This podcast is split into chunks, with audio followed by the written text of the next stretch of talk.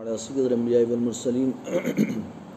أما بعد، فأعوذ بالله من الشيطان الرجيم. بسم الله الرحمن الرحيم. إن الدين عند الله الإسلام، وما اختلف الذين أوتوا الكتاب إلا من بعد ما جاءهم العلم بغيا بينهم. ومن يكفر بآيات الله فإن الله سريع الحساب. صدق الله العلي العظيم. وبلغنا رسوله النبي الكريم، ونحن على ذلك لمن الشاهدين والشاكرين. والحمد لله رب العالمين. سورہ علی عمران کی آیت نمبر انیس ہے۔ اللہ تبارک و تعالیٰ نے اس آیت مبارکہ میں ارشاد فرما کہ بے شک دین تو صرف اور صرف اللہ کے نزدیک اسلام ہے۔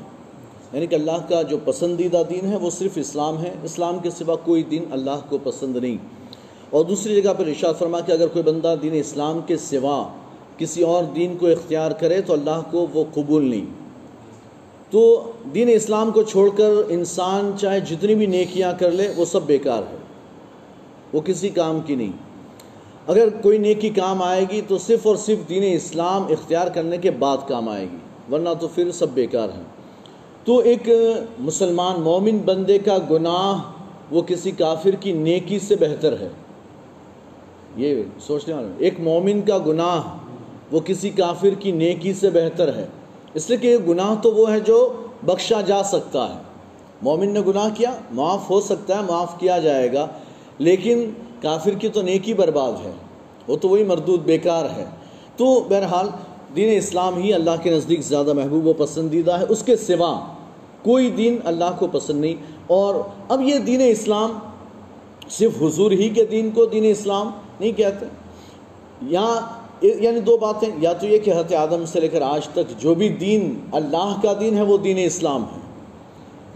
اور اگر دوسری ایک بات یوں کی جا سکتی ہے کہ اگر حضور کے دین کو دین اسلام کہا جائے، اس سے پہلے دین اسلام نہیں، تو پھر ہم اس کا جواب یوں دے سکتے ہیں کہا جا سکتا ہے کہ جب سے حضور آئیں پھر اللہ کا سب سے محبوب و پسندیدہ دین دین اسلام ہے۔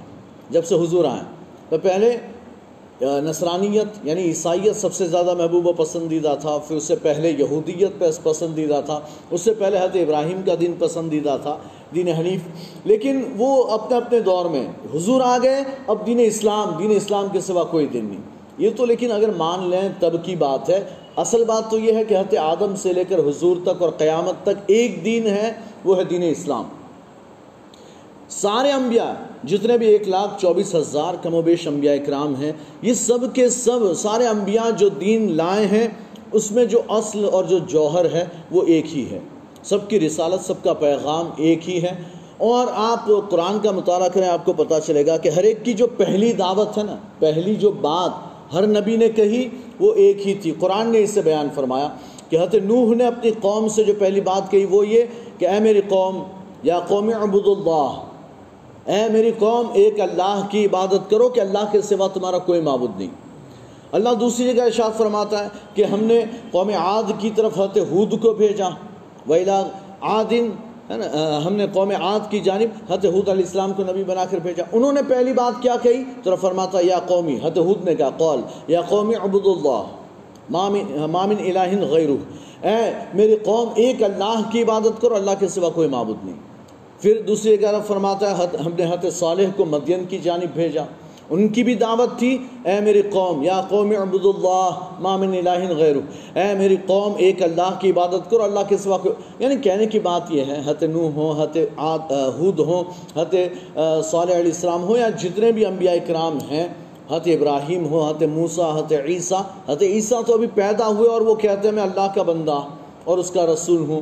تو اللہ کی طرف اپنی ابدیت کا اظہار کیا اور پھر جب آپ نے اعلان نبوت فرمایا، اس کے بعد آپ نے دعوت بھی یہی دی، بھائی ایک اللہ کی عبادت کرو۔ اللہ کے رسول نے بھی یہی دعوت دی۔ تو تمام انبیاء کرام کی دعوت ایک ہی دعوت ہے۔ دین ایک ہی دین ہے جسے دین حنیف کہا جائے۔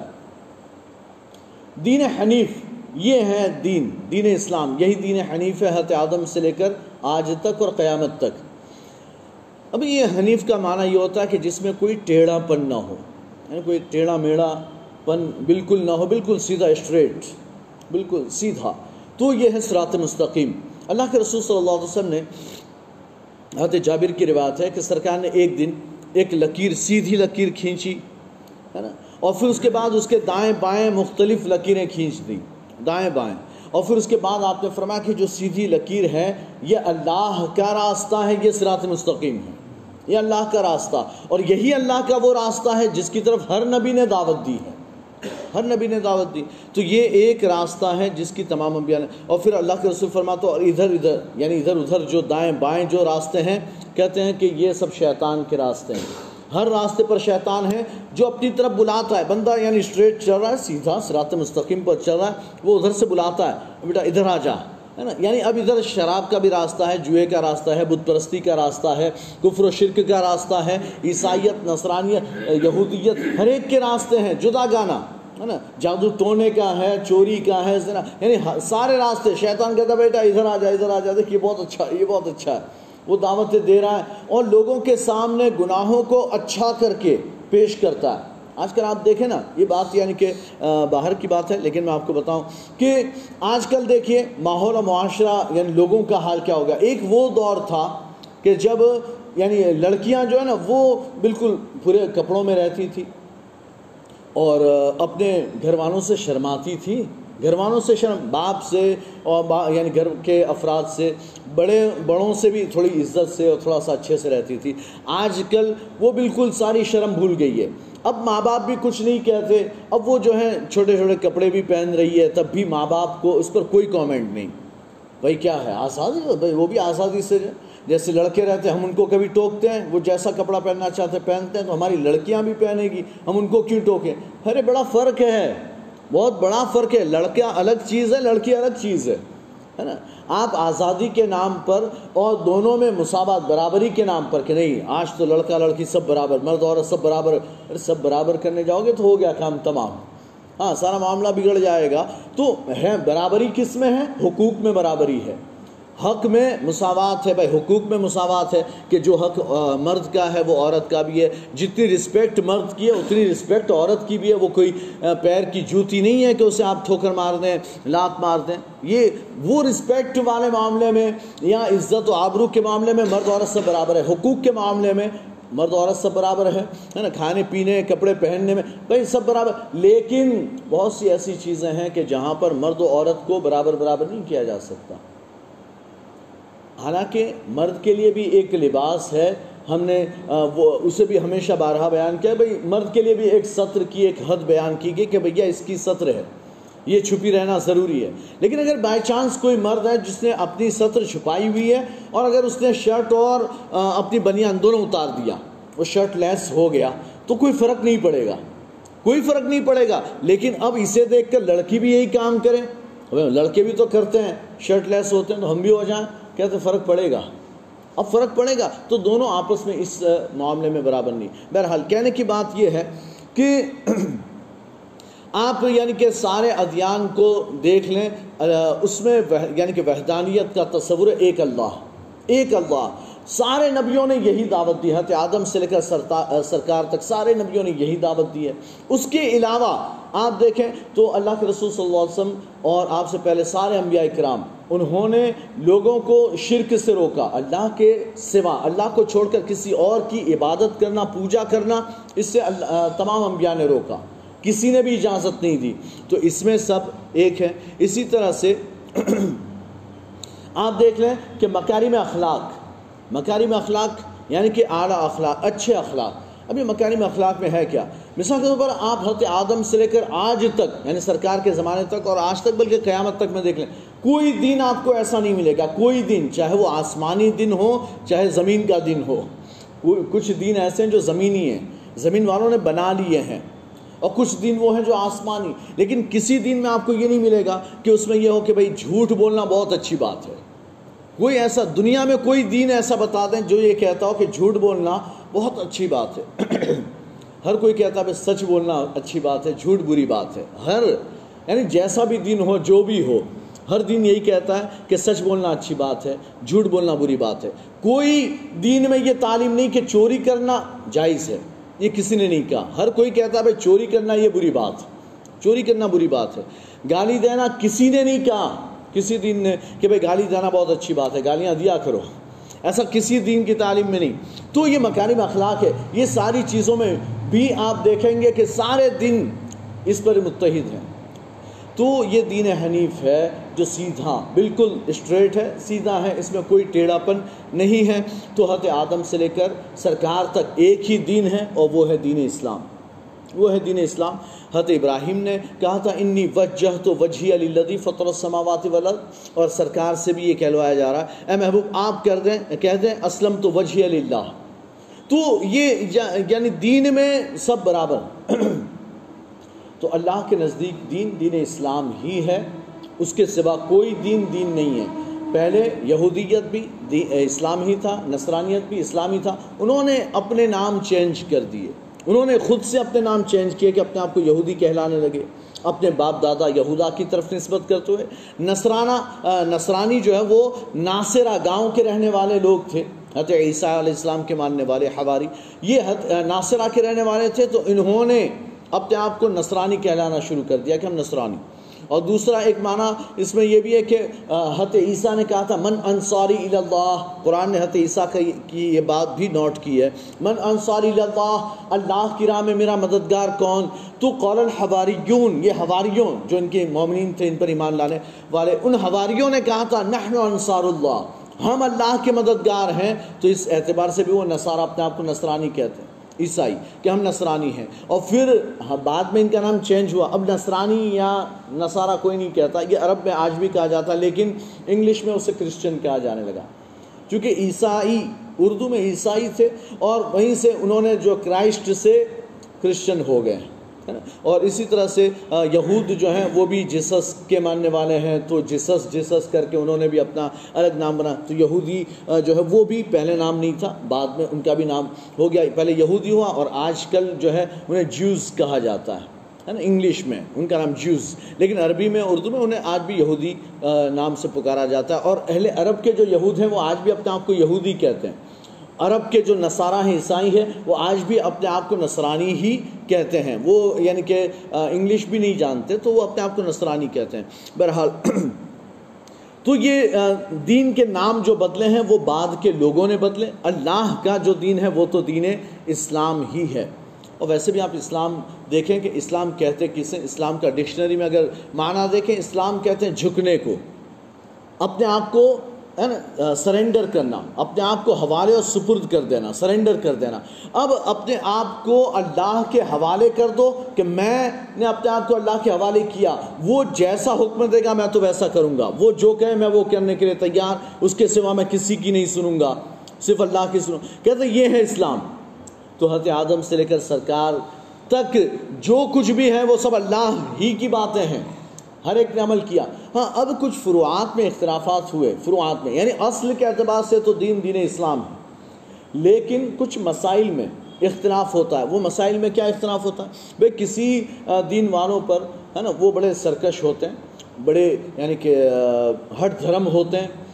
تو ایسے لوگوں کی سزا کے طور پر یعنی وہ سنتے ہی نہیں، نافرمانیاں بہت کرتے تو ایسے لوگوں کی سزا کے طور پر اللہ کبھی کبھی کوئی چیز ان پر حرام کر دیتا ہے۔ بھائی، تم یہ کام نہیں کر سکتے۔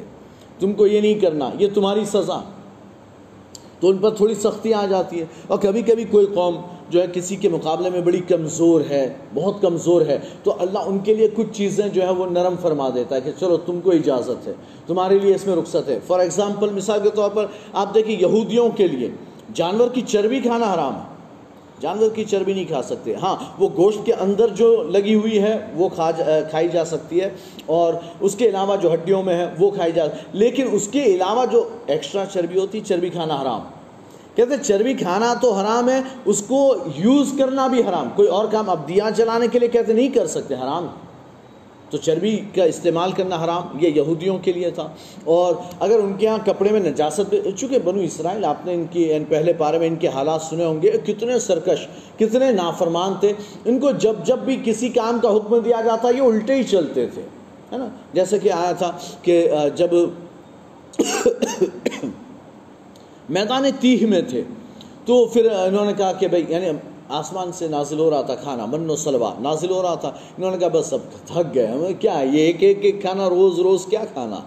ہم کو تو اب ہے نا مسور چاہیے، پیاز چاہیے، دال چاہیے، یہ یہ ساری چیزیں جو زمین سے اگتی ہو نا، مما تم بھی تو مم بقل ہا و ہا و فومی ہا و ہا و بسلیا پیاز، لہسن، مسور، یہ دال، یہ ساری چیزیں ہم کو تو چاہیے جو زمین سے اگتی ہو۔ یہ آسمانی کھا کھا کر تھک گئے ہم۔ تو اللہ نے فرمایا، ٹھیک ہے، تو چلے جاؤ، فلاں بستی میں داخل ہو جاؤ۔ اور جب وہ بستی میں داخل ہونا تو کیسے؟ اپنے آپ کو جھکا کر، سر جھکا کر تمہیں داخل ہونا اس کا گیٹ بھی بہت چھوٹا سا تھا۔ اس میں جھکنا ہی پڑتا۔ تو سر جھکاتے ہوئے جاؤ اور کہتے ہوئے جانا، ہے نا ہتتن ہتتن نغفر لکم۔ یعنی ہتتن ہتتن کہتے ہوئے جانا ہے۔ تو اب یہ جو ہتاہ کہنا ہے ہتتن بمانا، ہمارے گناہ معاف کر، ہمارے گناہ معاف کر، ہمارے گناہ معاف کر۔ یہ کہتے ہوئے اندر جانا ہے اور جھک کر، ایسے جانا۔ تو انہوں نے کیا کیا؟ جب وہاں شہر میں پہنچے ہیں، انٹر ہونے کی باری آئی، تو پہلے پیر ڈالے۔ ہے نا؟ بیٹھ گئے بیٹھ کے پہلے پیر ڈالے اور پھر گھسیٹتے ہوئے اندر داخل ہوئے ہیں۔ لیکن جھکے تو نہیں۔ اور ہتا کہنا تھا تو ہنتا ہنتا۔ کہنا تھا ہتا اے اللہ گناہ معاف کر دے، معاف کر دے۔ اے اللہ معاف کر دے، معاف کر دے۔ یہ کہہ کے داخل ہونا، کہتے گیہوں گیہوں گیہوں۔ یہ کہتے ہوئے داخل ہوئے، گیہوں، ہم کو گیہوں چاہیے، ہم کو گیہوں چاہیے، ہم کو گیہوں چاہیے۔ یہ کہتے اور ایسے الٹے، تو یہ ہر بات میں سرکشی کرتے تھے۔ حضرت موسیٰ علیہ السلام یعنی ان کے بہت سے واقعات، آپ پہلے پارے کی تفسیر میں آپ دیکھیں تو بہت ان کے واقعات سرکشی کے۔ ہر بات میں الٹے ہوتے۔ تو اللہ نے ان پر سختیاں بھی ویسی فرمائی کپڑے پر ناپاکی لگی، اب یہ کپڑا کاٹ دو، اتنا کپڑا کاٹو، یہ پاک نہیں ہونے والا، اب اتنا کاٹ ہی دو۔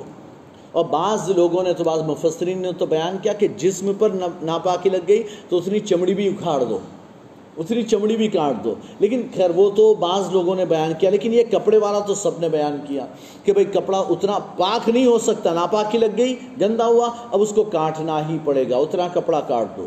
یہ حکم تھا۔ تو اتنی زیادہ سختیاں ان کے لیے تھی حضرت عیسیٰ علیہ السلام کی قوم کمزور تھی۔ کمزور تھی، یہودی ان کو بڑا ستاتے تھے۔ اللہ نے ان کے لیے آسانیاں پیدا فرمائیں کتنی آسانیاں پیدا فرمائی کہ سور بھی حلال کر دیا۔ ابھی کھا سکتے ہیں، خنزیر بھی۔ کیا کھا سکتے ہو؟ چلو۔ یعنی اتنے کمزور ہے بیچارے مظلوم ہیں۔ ان کو کھانے پینے بھی نہیں ملتا۔ یہودی انہیں بڑا ستاتے ہیں، تو ان کے لیے اجازتیں دی گئی ہے بہت سی آسانیاں۔ جو یہودیوں کے لیے حرام تھا، وہ عیسائیوں کے لیے حلال کر دیا گیا۔ تم کر سکتے ہو، تم کر سکتے ہو۔ اور پھر یعنی اسلام آیا۔ تو اسلام میں نہ بالکل زیادہ سختی ہے، نہ بالکل بہت زیادہ نرمی ہے، بالکل درمیان کا۔ معتدل، بالکل بیچ کا راستہ کہ کپڑا ناپاک ہوگا، دھو دو گے، پانی سے پاک ہو جائے گا۔ پہلے کی قوموں کے لیے حکم یہ تھا کہ اگر جو ہے آپ کو عبادت کرنی ہے تو عبادت گاہ میں جانا پڑے گا۔ جو ان کی مسجد ہے، گرجا گھر ہے یا جو بھی ان کی عبادت گاہ، تو وہاں جاؤ، وہیں پر عبادت ہو سکتی ہے۔ گھر پہ بھی نہیں ہو سکتی، باہر بھی نہیں ہو سکتی۔ کہیں نہیں، عبادت کے لیے مسجد ہی جانا پڑے گا۔ یعنی کہ آپ کو عبادت گاہ جانا ہی پڑے گا۔ عبادت گاہ کے سوا نماز نہیں ہو سکتی، عبادت نہیں ہو سکتی۔ اللہ نے مسلمانوں کے لیے آسانی پیدا فرمائی۔ اللہ فرماتا ہے، پوری روئے زمین تمہارے لیے مسجد بنا دی گئی۔ سرکار فرماتے ہیں، پوری روئے زمین تمہارے لیے مسجد بنا دی گئی۔ تم جہاں کھڑے ہو جاؤ، عبادت کر سکتے ہو۔ جہاں کھڑے ہو جاؤ۔ لیکن آج کل ہمیں ہمارے لیے عبادت کرنا بڑا مشکل ہو گیا۔ ان کے لیے عبادت گاہ جا کر ہی عبادت کرنا پڑتی تھی، تو وہ جاتے تھے۔ آج ہمارے لیے آسانی ہو گئی، بھائی جہاں کھڑے ہو جاؤ، عبادت کرو تو ہم تھوڑے سست ہو گئے۔ ہم اپنے گھر میں نہیں کھڑے ہو پاتے۔ ہم راستوں پر ہے نا سر؟ ہاں کچھ علاقوں میں، کچھ جگہوں پر ہیں، ایسے لوگ بھی ہیں کہ جب نماز کا وقت ہوتا تو گاڑی سائڈ میں کھڑی کرتے ہیں اور گاڑی کے آگے جو مسلح بچھا کر نماز پڑھنا شروع کر دیتے ہیں۔ جنگل میں ہوتے تو جنگل میں پڑھتے ہیں اور وہ پلیٹ فارم پر ہو تو پلیٹ فارم پر پڑھیں جہاں ہوتے ہیں وہیں پر نماز پڑھ لیتے ہیں۔ تو بہرحال نماز یعنی کہ ہمارے لیے ساری روئے زمین پر نماز ادا کرنا جائز کر دیا گیا کہ کر سکتے ہو۔ ان کے لیے یعنی کہ پہلے یہودیوں کے لیے تو کاٹ ہی دینا تھا، عیسائی تو پانی سے ہی پاک کر سکتے تھے، طہارت حاصل کر سکتے تھے۔ لیکن ہمارے لیے تو یہ ہوا کہ پانی نہ ہو تو مٹی بھی تمہارے لیے تو طہارت ہے۔ مٹی سے بھی پاکی ہو حاصل ہو جائے گی تیمم کر لو۔ اسی طرح سے پہلے کے دور میں یعنی اگلی امتوں میں قربانی کا جانور یعنی قربانی کیا، تو اب قربانی کر کے بس خون بہا دیا آپ نے، آپ کا کام ختم ہوا، آپ نے قربانی دے دی۔ اب اس کے بعد جانور رکھ دو، ایک اوٹا بنا ہوتا تھا، چبوترا ایسے بنا ہوتا تھا، اسٹیج، اس پر رکھ دو، لے جا کر آسمان سے آگ آ کر اٹھا لے جاتی تھی۔ اور پھر یہ کہ جس کی قربانی کو آگ آسمان سے آ کر اٹھا کر لے جائے، سمجھ جاؤ اس کی قربانی قبول ہو گئی۔ اور جس کی نہ لے جائے سمجھو اس کی قبول نہیں ہوئی۔ نہیں ہوئی تو یہ مطلب نہیں کہ اب کھاؤ۔ نہیں، اٹھا کر لے جا کر پھینک دو جانور باہر۔ ہاں باہر لے جا کر پھینک دو۔ کھایا تو قربانی کا گوشت۔ اللہ کے لیے جانور ذبح کیا، اللہ کے لیے کیا؟ تو تم کیسے کھا سکتے ہو؟ تم نہیں کھا سکتے۔ اس لیے کہ تم نے اللہ کے لیے ذبح کیا، ہے نا؟ قربانی دی ہے اور قربانی میں خود کیسے کھاؤ گے؟ خود فائدہ نہیں اٹھا سکتے۔ یہ تھا۔ پھر جب امت مسلم آئی تو پھر آسانی ہو گئی۔ پہلے تھا کہ تین دن قربانی، حضور کے دور میں تین دن قربانی کا گوشت کھانا جائز تھا۔ بھائی، تین دن قربانی کا گوشت کھا سکتے ہو، تین دن بعد نہیں کھا سکتے۔ یہ بہت اچھا تھا نا۔ لوگ فریج بھر کے نہیں رکھ سکتے تھے۔ تین دن آپ قربانی کا گوشت کھا سکتے ہیں، اس کے بعد پھر اجازت نہیں۔ لیکن پھر اللہ نے اور آسانی پیدا فرمائی۔ اے محبوب، اب آپ کی امت جب تک کھانا چاہے کھا سکتی ہے۔ اب یہ آسانی آئی تو ہم نے فریج بھرنا شروع کر دیا ہے۔ اب لوگ چھ مہینہ کھاتے ہیں۔ اب قربانی کا گوشت لوگ چھ مہینہ کھاتے ہیں، چھ چھ مہینہ، ہے نا؟ باقاعدہ اسپیشل یہ قربانی یعنی جس کے یہاں نہیں ہوتی ہے، کس کے یا ایک آدھ بکرائی ہوتا تو وہ تو اپنا صرف چھوٹا سا فریجر وہی بھرتا ہے۔ لیکن جس کے یہاں سمجھو کہ آٹھ آٹھ، دس دس قربانی جانور کٹتے ہیں، گیارہ بارہ بارہ یعنی کہ بکرے کاٹے جا رہے ہیں۔ تو وہ بندہ کیا کرتا ہے؟ اس سے تو پتا ہے کہ میرے یہاں تو ہر سال اتنے سب کاٹے جاتے ہیں، پوری بستی میں تھوڑا تھوڑا تقسیم کرتے ہیں، پھر بھی دو چار بکرے تو پورے اکھے۔ میرے یہاں گھر میں رہ جاتے ہیں۔ سات آٹھ بانٹ دینے کے بعد بھی چار میرے گھر رہتے ہیں۔ تو رکھنا کہاں؟ اتنے فریزر میں تو آئیں گے نہیں۔ تو ایسے لوگ تو باقاعدہ بڑے سے فریج کا ہاں انتظام کر لیتے ہیں۔ بڑا سا فریجر جو ہے نا، آئس کریم والا، وہ خرید لیتے ہیں تاکہ اسی میں سارا اسٹوریج کیا جا سکے اور میں تو کہنے کی بات یہ ہے کہ ہمارے لیے تو کتنی آسانیاں آ گئی ہے۔ کہ اب ہم تین دن کے بعد بھی ایک تو پہلی آسانی تو ہے کہ کھا سکتے ہیں، پہلی آسانی یہ۔ اور پھر دوسری آسانی یہ ہے کہ تین دن سے اب دن بڑھا دیا جتنے دن کھانا ہو کھاؤ، جب تک گوشت صحیح سلامت ہے، آپ کھا سکتے ہو، کوئی حرج نہیں، کوئی گناہ نہیں، کھا سکتے ہیں۔ بہرحال، تو یہ جو ہے، اللہ تبارک و تعالیٰ کے نزدیک دین جو ہے وہ دین حنیف، دین اسلام ہے حت آدم سے لے کر اور آج تک۔ وہ جو مسائل، مسئلے مسائل میں تھوڑا بہت اختلاف، اب نماز، ہر امت میں نماز تھی۔ ہر امت میں نماز تھی۔ کوئی دین ایسا نہیں جس میں نماز نہ ہو۔ ہر امت میں حت آدم سے لے کر حت سرکار تک ہر امت میں نماز۔ لیکن ہماری نماز جیسی ہے، ضروری نہیں کہ سب کی ایسی نماز تھی۔ سب کی الگ الگ تھی۔ لیکن وہ طریقہ ہم کو نہیں پتا۔ اب یہودی کیسی نماز پڑھتے ہم کو نہیں پتا۔ عیسائی کیسے پڑھتے ہم کو نہیں پتا۔ اس سے پہلے حت ابراہیم کے دور میں حت داؤد علیہ السلام سلمان علیہ السلام کے دور میں اور ان سے پہلے کے حت نو کے دور میں حت آدم کے دور میں کیسے نماز پڑھتے تھے ہم کو نہیں پتا۔ لیکن ایک اندازہ ہوتا ہے کہ مثال کے طور پر ان کے یہاں ایک یعنی کہ ایک اندازہ، ایک قیاس کر لیں۔ سوچ لیں کہ ہو سکتا ہے کیسی کیسی نمازیں ہوں گی۔ کہ بھئی کسی امت میں صرف اتنی نماز ہوگی کہ بندہ گیا، آپ کو عبادت کھانا، اگلی امت میں تو جانا ضروری ہے، عبادت گاہ میں گئے اور جا کر آپ کو ایسے کھڑے ہو جانا ہے، آنکھیں بند کر کے اور جو کتاب یا جو بھی تلاوت کرنی یا دعا کرنی وہ کر لی، ہو گئی آپ کی نماز۔ چلو، نماز ہو گئی۔ ہے نا؟ آپ کو یہ نماز پڑھنی ہے کہ جا کے بس کھڑے رہنا ہے، دعا کرنی ہے، یا یا تو دعا کرنی ہے، یا کتاب کی تلاوت کرنی ہے، جیسے ہم قرآن پڑھتے ہیں، ویسے کتاب کی تلاوت کرنی ہے۔ یا یہ کہ بس آنکھیں بند کر کے مراقبہ کرنا ہے، اللہ کی طرف اپنی توجہ لگانی ہے تھوڑی دیر کے لیے۔ ہاں ہو گئی نماز، چلو گھر، ہو گئی نماز۔ ہے نا؟ یہ ہو سکتا ہے۔ کسی کے یہاں یہ ہو کہ بھائی جاؤ اور جا کر جو ہے دو سجدے کر لو یا ایک سجدہ کر لو۔ تھوڑی دیر کھڑے رہو، ایک سجدہ کرو اور گھر جاؤ، ہو گئی نماز۔ یہ الگ الگ ہر ایک کا طریقہ الگ ہو سکتا ہے۔ کسی کے یہاں ایسا ہی صرف ہو سکتا ہے کہ رکو کرو، جاؤ، جا کر ایسے رکو کرو، جھکو، جھک کر پھر واپس آ جاؤ، ہو گئی نماز۔ اتنا آپ کو کرنا ہے، صبح جانا ہے، شام میں جانا ہے، دو ٹائم جانا ہے۔ ہو سکتا ہے دو ہی ٹائم ہو، کسی کا ایک ہی ٹائم ہو۔ تو یہ الگ الگ طریقے، بس اللہ کے لیے آپ کو یہ کام کرنا ہے، یہ آپ کی نماز ہے۔ تو ان کے طریقے کیا تھے، ہم کو نہیں پتا۔ لیکن ہمیں جو طریقہ ملا، وہ ہم جیسے نماز پڑھتے ہیں، وہ طریقہ۔ لیکن نماز ہر امت میں موجود تھی۔ زکوٰۃ ہر امت میں موجود تھی۔ اب یہ نماز ہر امت میں موجود تھی، کیسے پتا چلتا؟ ہے کہ حت ابراہیم نے بھی دعا کی ہے۔ حت ابراہیم کی دعا قرآن میں موجود ہے کہ رب جعلنی مقیم الصلاۃ و ضروریتی اے اللہ، مجھے میری اولاد کو نماز قائم کرنے والا بنا۔ تو وہ حت ابراہیم بھی نماز پڑھتے تھے اور ان کی اولاد کے لیے بھی انہوں نے دعا کی کہ نماز پڑھ اسی طرح سے حت عیسیٰ کہتے ہیں کہ اللہ نے اوسانی ربی کہ میرے رب نے مجھے حکم دیا ہے کہ میں نماز قائم کروں اور زکوٰۃ دوں۔ میں نماز قائم کروں، ان اقیم اقیم الصلاۃ و آت الزکا، و آت الزکا اس طرح کی یعنی آیت ہے کہ میں نماز قائم کروں اور زکوٰۃ دوں معدوم تو حیا، جب تک میں زندہ ہوں۔ اللہ نے مجھے حکم دیا ہے کہ میں نماز پڑھوں اور زکوٰۃ دوں جب تک میں زندہ رہوں۔ تو یہ الگ الگ یعنی کہ ہر دور میں یہ ساری چیزیں سیم تھی بس فرق یہ تھا کہ طریقہ الگ رہا ہوگا، وہ نہیں پتہ لیکن دین دین اسلام ہے۔ دین ایک دین ہے، وہ ہے دین اسلام۔ اور وہ دین اسلام کیا؟ ایک اللہ کو ماننا۔ ایک اللہ کو ماننا، یہ دین اسلام ہے۔ اس کے ساتھ کسی کو شریک نہ ٹھہرانا۔ اور اس زمانے میں جو نبی آیا ہو، اس پر ایمان لانا۔ اس زمانے میں جو نبی ہو، ہر دور میں نبی آتے ہی رہے۔ کوئی زمانہ نبی سے خالی نہیں رہا۔ حضرت آدم سے لے کر سرکار تک میں، حضرت عیسیٰ تک میں کوئی زمانہ نبی سے خالی نہیں۔ ہر زمانے میں نبی بھیجے جاتے رہے۔ صرف حضرت عیسیٰ اور سرکار کے بیچ میں پانچ سو سال کا زمانہ ہے جو خالی رہا، جس میں کوئی نبی نہیں ہے۔ اسے فطرت کا یعنی فطرت، زمانے فطرت کہتے ہیں۔ یہ خالی زمانہ ہے، نبی سے خالی ہے۔ یہ پانچ سو سال ہے حضرت عیسیٰ کے بعد سرکار کی پیدائش کے وقت تک میں یہ پانچ سو سال کا دور ہے جو نبی سے خالی ہے، جس میں کوئی نبی نہیں۔ تو یہ زمانے فطرت ہے۔ تو اس زمانے میں یہ تھا کہ جس نے بس اپنے دماغ ہی سے یا کسی سے سن کر ہی بس اتنا مان لیا کہ اللہ ایک ہے، وہ جنتی۔ نہ نماز ہے، نہ روزہ ہے، نہ زکوٰۃ ہے، نہ حج ہے، کچھ نہیں۔ بس صرف اتنا مان لیا یعنی وہ نہیں مان، بس اتنا مانتا کہ ہمارا پیدا کرنے والا وہ ایک ہے۔ بس اتنا، وہ یہ بھی نہیں کہتا کہ اللہ۔ وہ یہ بھی نہیں کہتا، اس کو تو پتہ ہی نہیں ہے کہ بھئی اللہ کیا چیز یعنی کیا ہے۔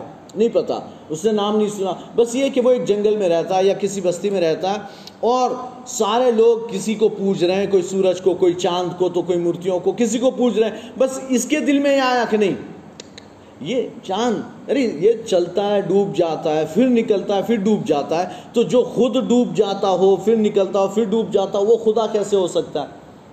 اور چاند وہ بھی نہیں ہو سکتا، وہ سورج کی روشنی سے وہ چمکتا ہے، تو وہ خدا کیسے ہو سکتا ہے؟ پہاڑ کیسے ہو سکتے ہیں؟ ہم اس پر چڑھ جاتے ہیں، وہ کیسے ہو سکتا ہے؟ دریا، ندی کیسے ہو سکتے ہیں کہ ہم اس پر سوار ہو سکتے ہیں، اس پر چلتے ہیں؟ یہ کیسے ہو؟ تو یعنی یہ سوچتے سوچتے درخت کیسے خدا ہو سکتا ہے جبکہ ہم اسے کاٹ سکتے ہیں؟ اس کے پھل توڑ کر کھا لیتے ہیں، اسے جلانے کے کام میں لاتے ہیں، وہ خدا کیسے ہو سکتا ہے؟ ایک کامن سینس کی باتیں ہیں۔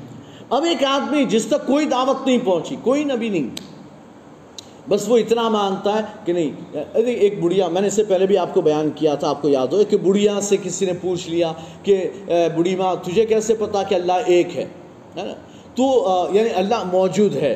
کوئی ایسا یعنی خدا ہے کہ جو یہ ساری کائنات چلاتا ہے، یہ تجھے کیسے پتا؟ خدا کے وجود پر نے تو اللہ کو دیکھا نہیں، تو کیسے مانتی ہے؟ تو اس نے جواب دیا کہ میں چرخا کاٹتی ہوں نا چرخا چرخا دیکھا نا چرخا گاندھی بھی چلاتا تھا۔ تو کہتے ہیں یہ چرخا میں چلاتی ہوں چرخا کاٹتی ہوں۔ کہتے ہیں کہ یہ چرخا ہے، پڑا رہتا ہے۔ جب تک میں اسے چلاتی نہیں ہوں، یہ گھومتا نہیں ہے، تو اس میں دھاگے چلتے نہیں ہیں، تو کپڑا بنتا نہیں ہے۔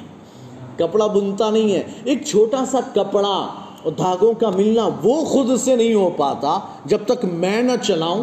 یہ چھوٹی سی چیز ہے۔ یہ خود سے نہیں چلتی ہے، تو پھر اتنا بڑا نظام یہ ساری کائنات کا نظام، چاند، سورج، ستاروں کو چلانا اور ساری دنیا کے نظام کو چلانا۔ کہتے یہ خود سے کیسے ہو سکتا ہے؟ پتا چلا، کوئی تو ہے، کوئی تو ہے جو چلا رہا ہے۔ کوئی تو ہے جو نظام ہستی چلا رہا ہے۔ وہی خدا ہے، وہی خدا ہے۔ وہی اللہ ہے۔ میں نے جان لیا کہ وہی اللہ۔ تو اب اس زمانے فطرت میں کوئی اگر ایسا بندہ کہ جسے یعنی کہ کوئی نبی کی تعلیم ہی نہیں پہنچی، اب کوئی کسی کو پوچھا کوئی اس کے دل میں آ کے نہیں، ایسا یہ اس کو کیا؟ یہ تو خود ہم نے اپنے ہاتھ سے بنایا، اپنے ہاتھ سے بنا اس کو کیسے پوچھنا؟ تو اب اس نے سوچا نہیں، جو بھی ہم، مجھے نہیں پتا کہ کون، لیکن کوئی ایسی طاقت ہے جو ساری کائنات اور دنیا سب چلا رہی ہے، ہمیں جلاتی، مارتی ہے نا؟ یہ اگر کسی، وہ کوئی ایک ایسی طاقت ہے، بس اتنا مانتا ہے، وہ ایک ایسی طاقت ہے۔ مجھے نہیں پتا کون، لیکن وہی ہے سب کچھ۔ میں اسی ایک کو مانتا ہوں جو یہ طاقت ہے۔ صرف اتنا مانا، وہ جنتی ہے۔ وہ جنتی ہے۔ یہ ہے موحد۔ اسے کہتے ہیں موحد۔ سرکار کی ولادت سے پہلے، سرکار کے اعلان نبوت سے پہلے ایسے بہت سے لوگ تھے۔ ایسے بہت سے لوگ تھے کہ جو موحد تھے، جنہوں نے ایک خدا کو مانا۔ ایک خدا کو مانا۔ حالانکہ عرب میں کا کلچر یہ تھا کہ وہ تین سو ساٹھ کو پوج رہے تھے۔ عرب کا کلچر یہ تھا کہ تین سو ساٹھ کو پوج رہے ہیں، لیکن پھر بھی اس میں کچھ ایسے پیدا ہوئے جن کے پاس دماغ تھا، جن کے پاس صحیح سمجھ تھی۔ تو انہوں نے یہ سوچا، نہیں، ایسا تو نہیں ہو سکتا۔ نہیں، یہ تو نہیں ہو سکتا، یہ تو نہیں ہو سکتا۔ انہوں نے سمجھا، ان میں حضرت ابو بکر صدیق ہیں، حضرت حکیم ابن حزام ہیں، ورقہ بن نوفل ہیں، اور بھی ایسے بہت سے افراد ہیں۔ کچھ تو وہ ہیں کہ جن کا سرکار کے اعلان نبوت سے پہلے انتقال ہو گیا۔ خود حضرت عبداللہ اور حضرت آمینہ ہیں عبد المطلب ہیں۔ یہ سارے ایسے ہیں جو موحدین ہیں، جو کسی نبی پر ایمان نہیں لائے۔ ہاں وہ کہتے تھے، ہم دین ابراہیم پر ہیں۔ ہم دین ابراہیم پر۔ تو یہ سارے حضرات جو جتنے بھی تھے، یہ سب موحدین تھے، ایک خدا کو ماننے والے۔ انہیں کوئی دعوت نہیں پہنچی، لیکن اپنی عقل سے یہ مانتے تھے کہ وہ کوئی ایک ذات ہے جو سارا نظام چلا رہی۔ اچھا اس پر اللہ نے جو قرآن میں دلیل دی نے اپنے ایک ہونے پر وہ کیا اللہ فرماتا ہے نا کہ آپ نے ایک بڑی مشہور کہاوت سنی ہوگی، ایک میان میں دو تلوار نہیں رہ سکتی۔ ایک میان میں دو تلوار نہیں رہ سکتی۔ اسی طرح سے ایک محبوب کے دو عاشق نہیں ہو سکتے۔ محبوبہ ایک ہو اور دو عاشق آپس میں یعنی کہ صلح کر لیں، کوئی بات نہیں، تو بھی ملا کر میں بھی ملا کروں گا، تیری بھی محبوبہ، میری بھی محبوبہ۔ اپنے دونوں مل کر کہتے ہیں، ایسا ہو ہی نہیں سکتا، وہ جل کر مر جائے گا۔ مر جائے گا، وہ قبول ہی نہیں کرے گا کہ میں اپنے محبوب کو بانٹوں۔ تقسیم پارٹنرشپ میں کہ چلو تیرا بھی، میرا بھی۔ ہم یعنی سنا کر لیں، ایسا ہو ہی نہیں سکتا۔ چاہے وہ دونوں سگے بھائی ہو نا، تب بھی وہ گوارا نہیں کریں گے کہ ایک پر ہم دونوں کام چلانے۔ کہ بھائی تیری بھی محبوبہ ہو، میری بھی محبوبہ ہو، کہتے ایسا ہو ہی نہیں سکتا۔ وہ کہیں گے، بھائی فیصلہ ہونا چاہیے، کسی ایک ہی کی۔ کسی ایک کی ہو۔ ہاں دو کی نہیں۔ اسی طرح سے کہتے ہیں کہ اللہ تبارک و تعالیٰ قرآن میں ارشاد فرماتا ہے۔ اور اسی طرح سے آپ دیکھیں کہ کسی ایک، آپ اپنے شہر کی مثال لے لیں کہ نوساری میں اگر دو میونسپل کارپوریٹر کیا یعنی پولیس، وہ کمشنر ہوتے نا؟ نگر پالیکا میں۔ تو یہ نگر پالیکا کا آفیسر یا جو کارپوریٹر ہے میونسپل کارپوریشن میں کارپوریٹر وہ دو اگر ہوں تو معاملہ بگڑ جائے گا۔ معاملہ بگڑے گا۔ اس لیے چن کر ہوتے پانچ کھڑے ہوتے ہیں، ان میں سے ایک ہی کو چنا جاتا ہے۔ بھئی کیوں پانچوں کو کر دو نا؟ وہ اپنا سنبھالے، وہ اپنا، کہتے نہیں، ایک ہی، ایک سٹی میں ایک ہی چاہیے، ہے نا؟ تو اگر دو ڈبل ڈبل ہو جائیں، دو دو، ایک ملک کے دو بادشاہ ہوں، ایک شہر کے دو حاکم ہوں، تو پھر سارا نظام درہم برہم ہو جائے گا، سب کچھ تباہ ہو جائے گا۔ جانتے ہو کیوں؟ مثال کے طور پر آپ، اگر یعنی کہ دو، ایک ملک میں دو بادشاہ ہیں تو ایک بادشاہ چاہے گا کہ یہ ہونا چاہیے۔ تو دوسرا کہے گا، کیوں ایسا ہوگا؟ ایسا نہیں، ایسا ہونا چاہیے۔ دونوں آپس میں لڑائی کریں گے۔ وہ کہے گا، میری بات مانو اور وہ کہے گا، میری بات مانو۔ وہ کہے گا، اس کی مت سنو، وہ کہے گا، اس کی مت سنو۔ میری سنو۔ ہر کوئی چاہے گا کہ میری سنی جائے، اس کی نہ سنی جائے۔ آپس میں مل جل کر وہ بادشاہت نہیں کر سکتے۔ اگر دونوں آپس میں مل گئے نا، مل گئے کہ چلو ٹھیک ہے۔ یعنی اب آپ ایک، آپ کے ذہن میں بات آ سکتی ہے کہ چلو ٹھیک ہے نا دونوں نے بات کر یعنی کر لی، بھائی ایک نے چاہا کہ یہ قانون ہونا چاہیے، دوسرے نے کہا نہیں، یہ نہیں، ایسا ہونا چاہیے۔ اب دونوں نے بحث کیا پھر کہا چلو ٹھیک ہے، چل تیری چلا۔ میں اپنی ہٹ میں اپنا ہٹا لیتا ہوں۔ یعنی میں اپنی بات نہیں رکھتا ہوں، تو تیرا ہی قانون چلا لے۔ تو کیا ہوگا؟ بھائی ایسا تو ہو سکتا ہے کہ نہیں ہو سکتا ہے۔ دونوں انڈرسٹینڈنگ کر لیں کہ چلو ٹھیک ہے، تیرا تیری بات مان لیتے ہیں، میں اپنی بات پیچھے ہٹا لیتا ہوں۔ کہتے اگر یہ ہوا تو یہ بادشاہ کی بات ہے، چلو ہو سکتا ہے یہاں۔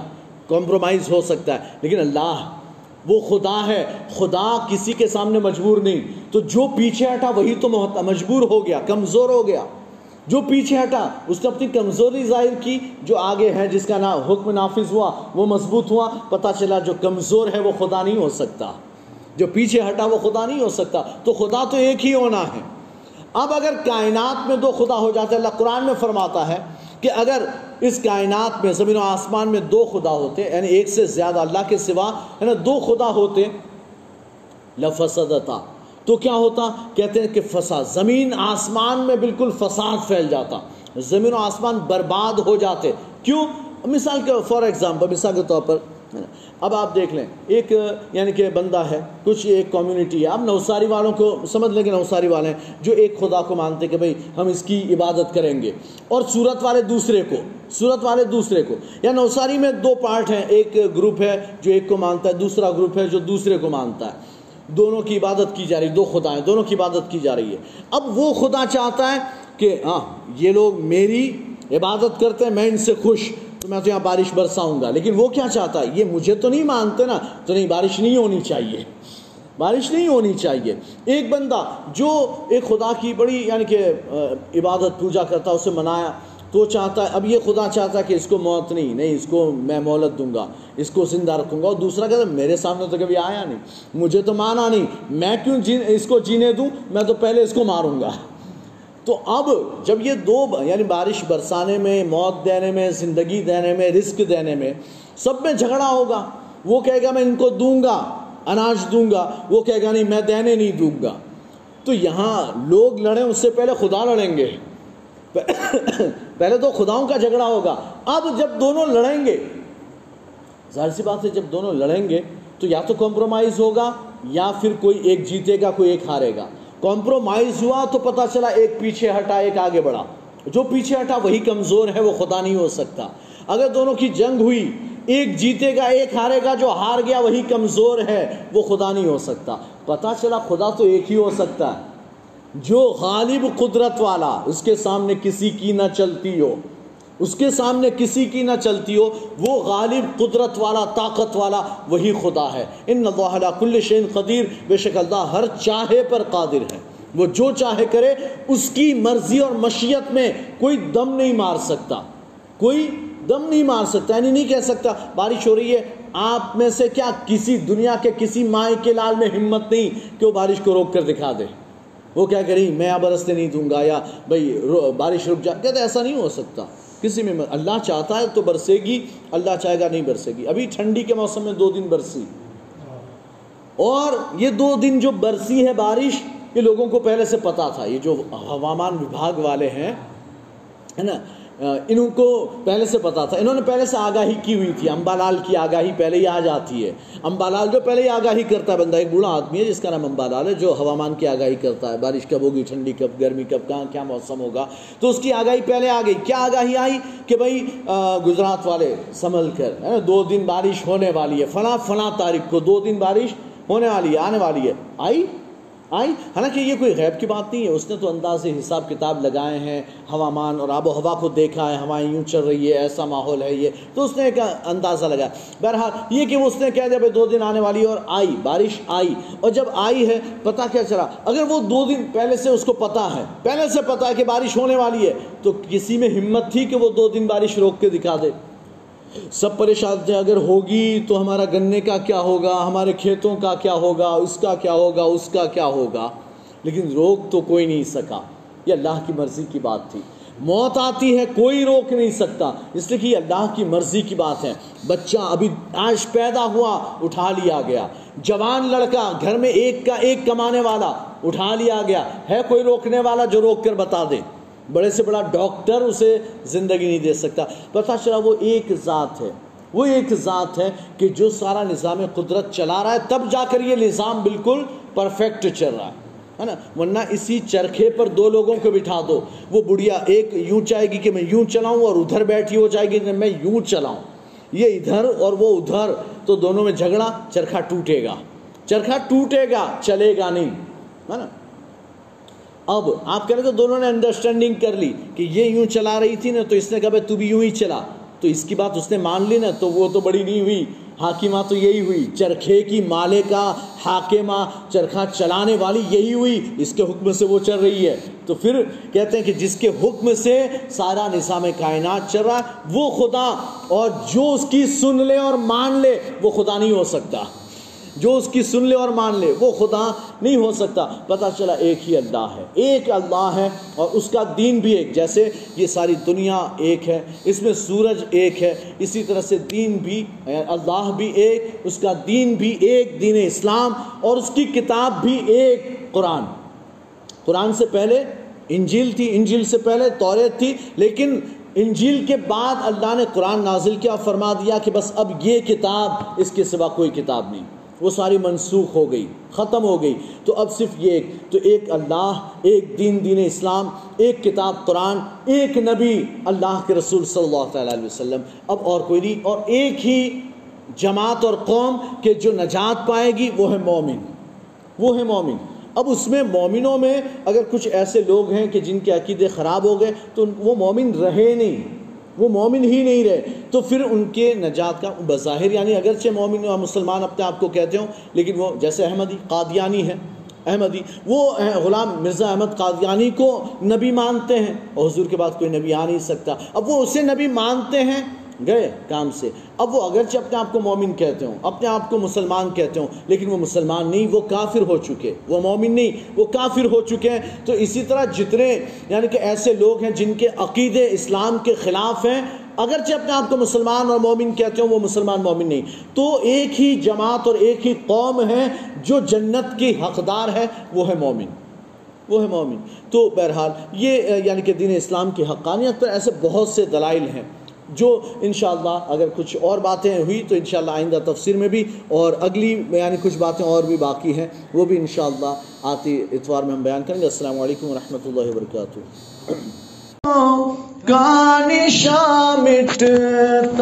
نہیں۔ بے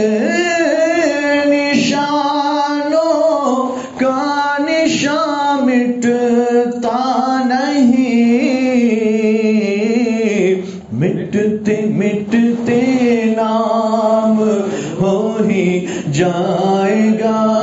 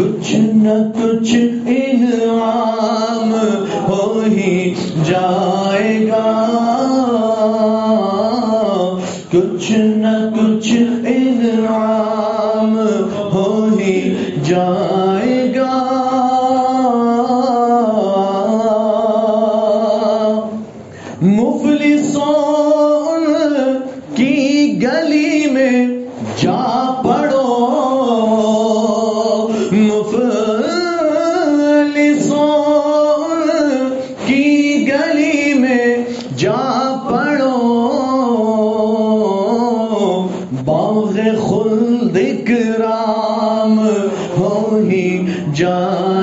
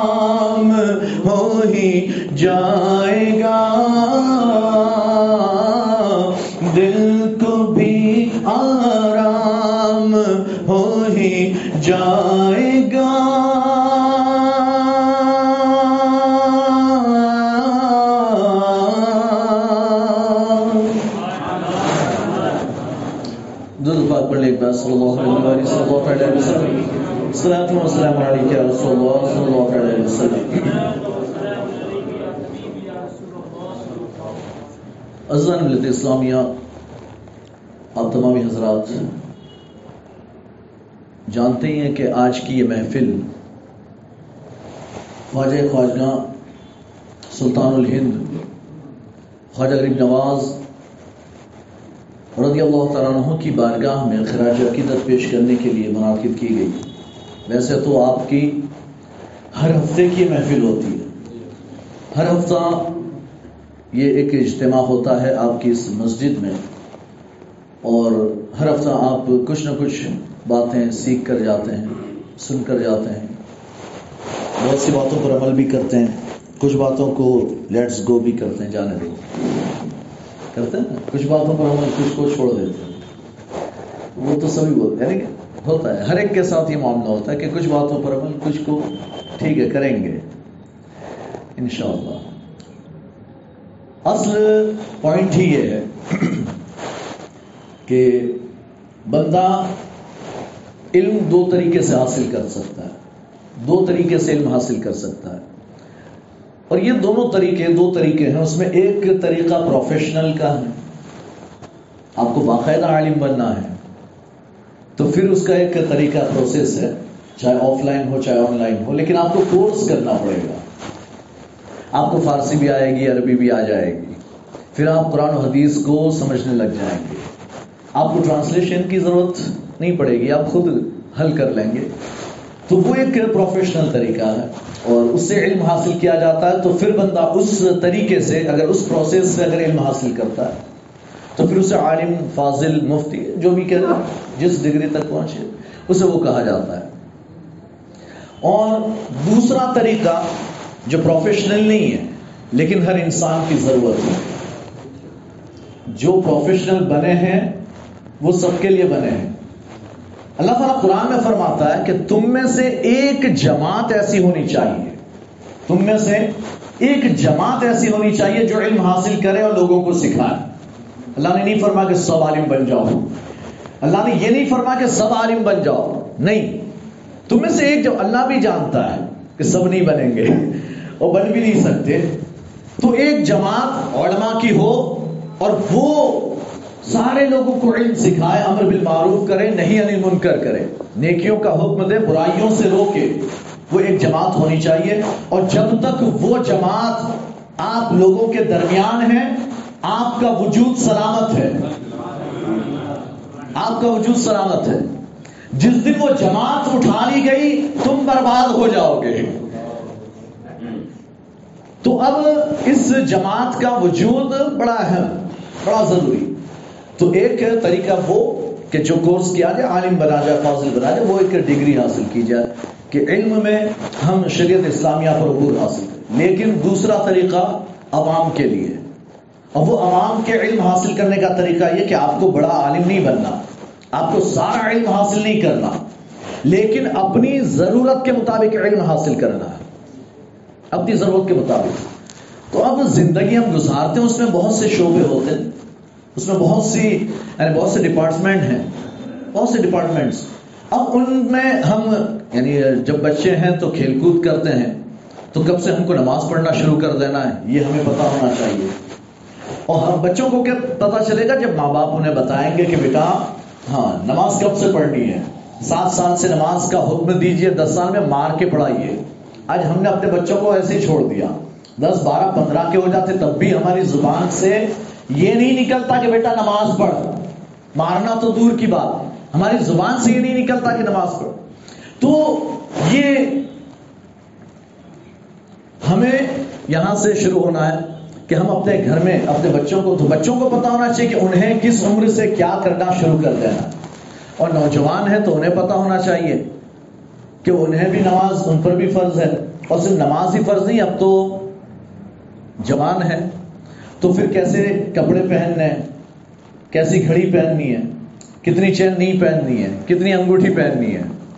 بریسلٹ نہیں پہننا، ہے نا؟ کتنی فیشن کرنی ہے، کتنی نہیں کرنی، نوجوان کو یہ پتا ہونا چاہیے۔ یہ علم اس سے ہونا چاہیے نوجوان کو کہ اسے کتنی فیشن کرنی ہے اور کتنی نہیں کرنی۔ ایک اچھا سا لباس پہنتا ہے اور تھوڑا سا ویل سیٹ ہو کر بندہ جو ہے گھومتا پھرتا، کوئی مسئلہ نہیں، اچھی بات ہے۔ بلکہ تیل ویل ڈال کر کنگھی اچھے اچھے سے کرتا ہے۔ تو اللہ کے رسول کی سنت بھی ہے۔ آنکھوں میں سرما لگا لیا تو یہ بھی سرکار کی سنت ہے۔ لیکن اب بال ہی ایسے کٹا رہا ہے اسے پتا نہیں کہ اب یہ بال کٹانا شریعت پہ حرام ہے۔ ہاں تو یہ اسے پتا ہونا چاہیے کہ بال کٹوانے جاؤں تو کیسے کٹوانے ہیں۔ یہ اسے پتا ہونا چاہیے۔ تو نوجوان کا معاملہ ہے، شادی ہوئی۔ تو پھر میاں بیوی کے درمیان کے معاملات ہیں۔ اگر وہ جاب کرتا ہے یا کاروبار کرتا ہے تو اس کے مسائل ہیں۔ وہ سوشل لائف گزارتا ہے دوست و احباب کے ساتھ تو اسے کیسے رہنا ہے؟ اپنے رشتہ داروں کے ساتھ کیسے رہنا ہے؟ اپنے گھر میں گھر والوں کے ساتھ کیسا سلوک ہونا چاہیے؟ اس کی کیسی یعنی کہ گھر والوں کے ساتھ کیسی بانڈنگ ہونی چاہیے؟ ان کا کیسا رشتہ ہونا؟ یہ ساری چیزیں انسان کو سیکھنے کی ضرورت ہے۔ اور پھر شادی ہوئی تو میاں بیوی کے درمیان کے رشتے کو اسے پہچانتے آنا چاہیے بعد بعد میں بیلٹ نہ نکال لے۔ بات بات میں بہت سے لوگ ہوتے ہیں کہ ذرا سی کوئی بات ہوئی تو ہاتھ ادھر ہی چلا جاتا ہے۔ تو یہ بھی اسے جاننا ضروری ہے کہ شریعت نے اسے کہاں تک کی کس لمٹ میں اسے اجازت دی ہے۔ یہ اسے پتا ہونا چاہیے۔ لیکن یہ کب پتا چلے گا؟ جب آپ یہ ساری باتیں آپ کو کب پتا چلے گی؟ جب آپ علم حاصل کریں گے۔ اب جب علم حاصل کریں گے تو پتا چلے گی۔ تو پھر سوال پیدا ہوتا ہے، ہم بھی جائیں دارالعلوم پڑھنے؟ نہیں، آپ کو دارالعلوم پڑھنے نہیں آنا۔ آپ کو جمعہ کی تقریر سننی ہے، آپ کو جمعرات کے اجتماع میں آنا ہے۔ تو پھر آپ کو پتا چلے گا۔ آپ کو علماء کے ساتھ اٹھنا، بیٹھنا یا جو چیز، جو مسائل آپ کو پیش آئے، آپ علماء سے کانٹیکٹ کریں، ان سے معلومات حاصل کریں۔ اس طریقے سے آپ کو علم حاصل کرنا۔ تو اب آپ کو پوری بخاری نہیں آتی ہوگی، آپ کو پوری مسلم نہیں پتا، آپ کو پوری ہدایہ نہیں پتا، آپ کو پوری بیضاوی نہیں پتا، لیکن آپ کو جتنی ضرورت ہے وہ آپ کو پتا ہے۔ وہ آپ کو پتا۔ تو ہر مسلمان کے لیے علم حاصل کرنا ضروری۔ اور خواجہ غریب نواز رضی اللہ تعالیٰ عنہ۔ کتنے لوگ مانتے ہیں کہ خواجہ غریب نواز اللہ کے ولی ہے؟ سب مانتے ہیں، اسی لیے تو آ کے بیٹھے ہیں۔ ہاتھ اٹھانے کی ضرورت نہیں، سبھی مانتے ہیں۔ سبھی مانتے ہیں۔ اسی لیے تو بیٹھے ہیں آ کر۔ ان سے عقیدت ہے، الفت ہے، محبت ہے۔ اب یہ بتائیں کہ خواجہ غریب نواز کب ولی بنے؟ جوانی میں، بڑھاپے میں؟ یا آپ بچپن ہی سے ولی تھے؟ یہ کسی کو پتا ہے؟ خواجہ غریب نواز بچپن سے ولی تھے۔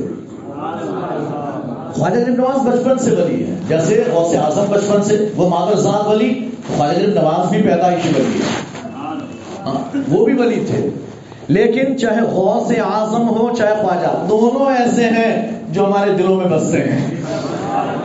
اور دونوں کا حال ایسا ہے کہ ایک نے بھی مدرسہ جانا نہیں چھوڑا۔ ایک نے بھی علم حاصل کرنا چھوڑا نہیں۔ غوث اعظم تو مکتب جاتے ہیں نا علی بے پڑھنے علی بے پڑھنے جا رہے ہیں نا۔ تو پتا ہے کسی نے پوچھ لیا، میں نے تقریر کی، آپ کو پتا ہی ہوگا کسی نے پوچھ لیا تھا۔ آپ کو کب پتا چلا کہ آپ اللہ کے ولی ہیں؟ آپ فرماتے کہ میں جب نو دس سال کا تھا اور مکتب میں یعنی جو مسجد کے مدرسوں چلتے نا اس میں، وہ مکتب، کہ میں مکتب میں پڑھنے جاتا تھا، تو تب میں دیکھتا تھا کہ فرشتے میرے ساتھ چلتے اور کہتے ہیں، راستہ چھوڑ دو اللہ کا ولی آ رہا ہے۔ مدرسہ پہنچتا تو کہتے عبد القادر اللہ کے ولی کے لیے جگہ کر دو، اے بچوں، ہٹ جاؤ۔ تب سے مجھے پتا کہ میں اللہ کا ولی ہوں۔ اب جب تب سے پتا ہے، تو پھر سوال کرو ہے غوث اعظم، تو پھر بغداد علم حاصل کرنے جانے کی کیا ضرورت تھی؟ آپ تو اللہ کے ولی تھے۔ پھر جانے کی کیا ضرورت؟ اے خواجہ غریب نواز، آپ کو کیا ضرورت پڑی کہ آپ سمرکند و بخارا علم حاصل کرنے کے لیے جائیں؟ آپ تو رہ جاتے ہیں آپ تو اللہ کے ولی تھے لیکن خواجہ نے بھی علم حاصل کیا، غوث اعظم نے بھی علم حاصل کیا۔ پتا یہ چلا کہ اولیاء بھی علم حاصل کرتے ہیں اور علم حاصل کرنا ہر ایک کی ذمہ داری۔ اللہ کے رسول نے فرمایا کہ علم حاصل کرنا یہ ہر مسلمان مرد عورت پر فرض ہے۔ طلب العلم فریضت کل مسلم۔ ہر مسلمان پر علم حاصل کرنا فرض۔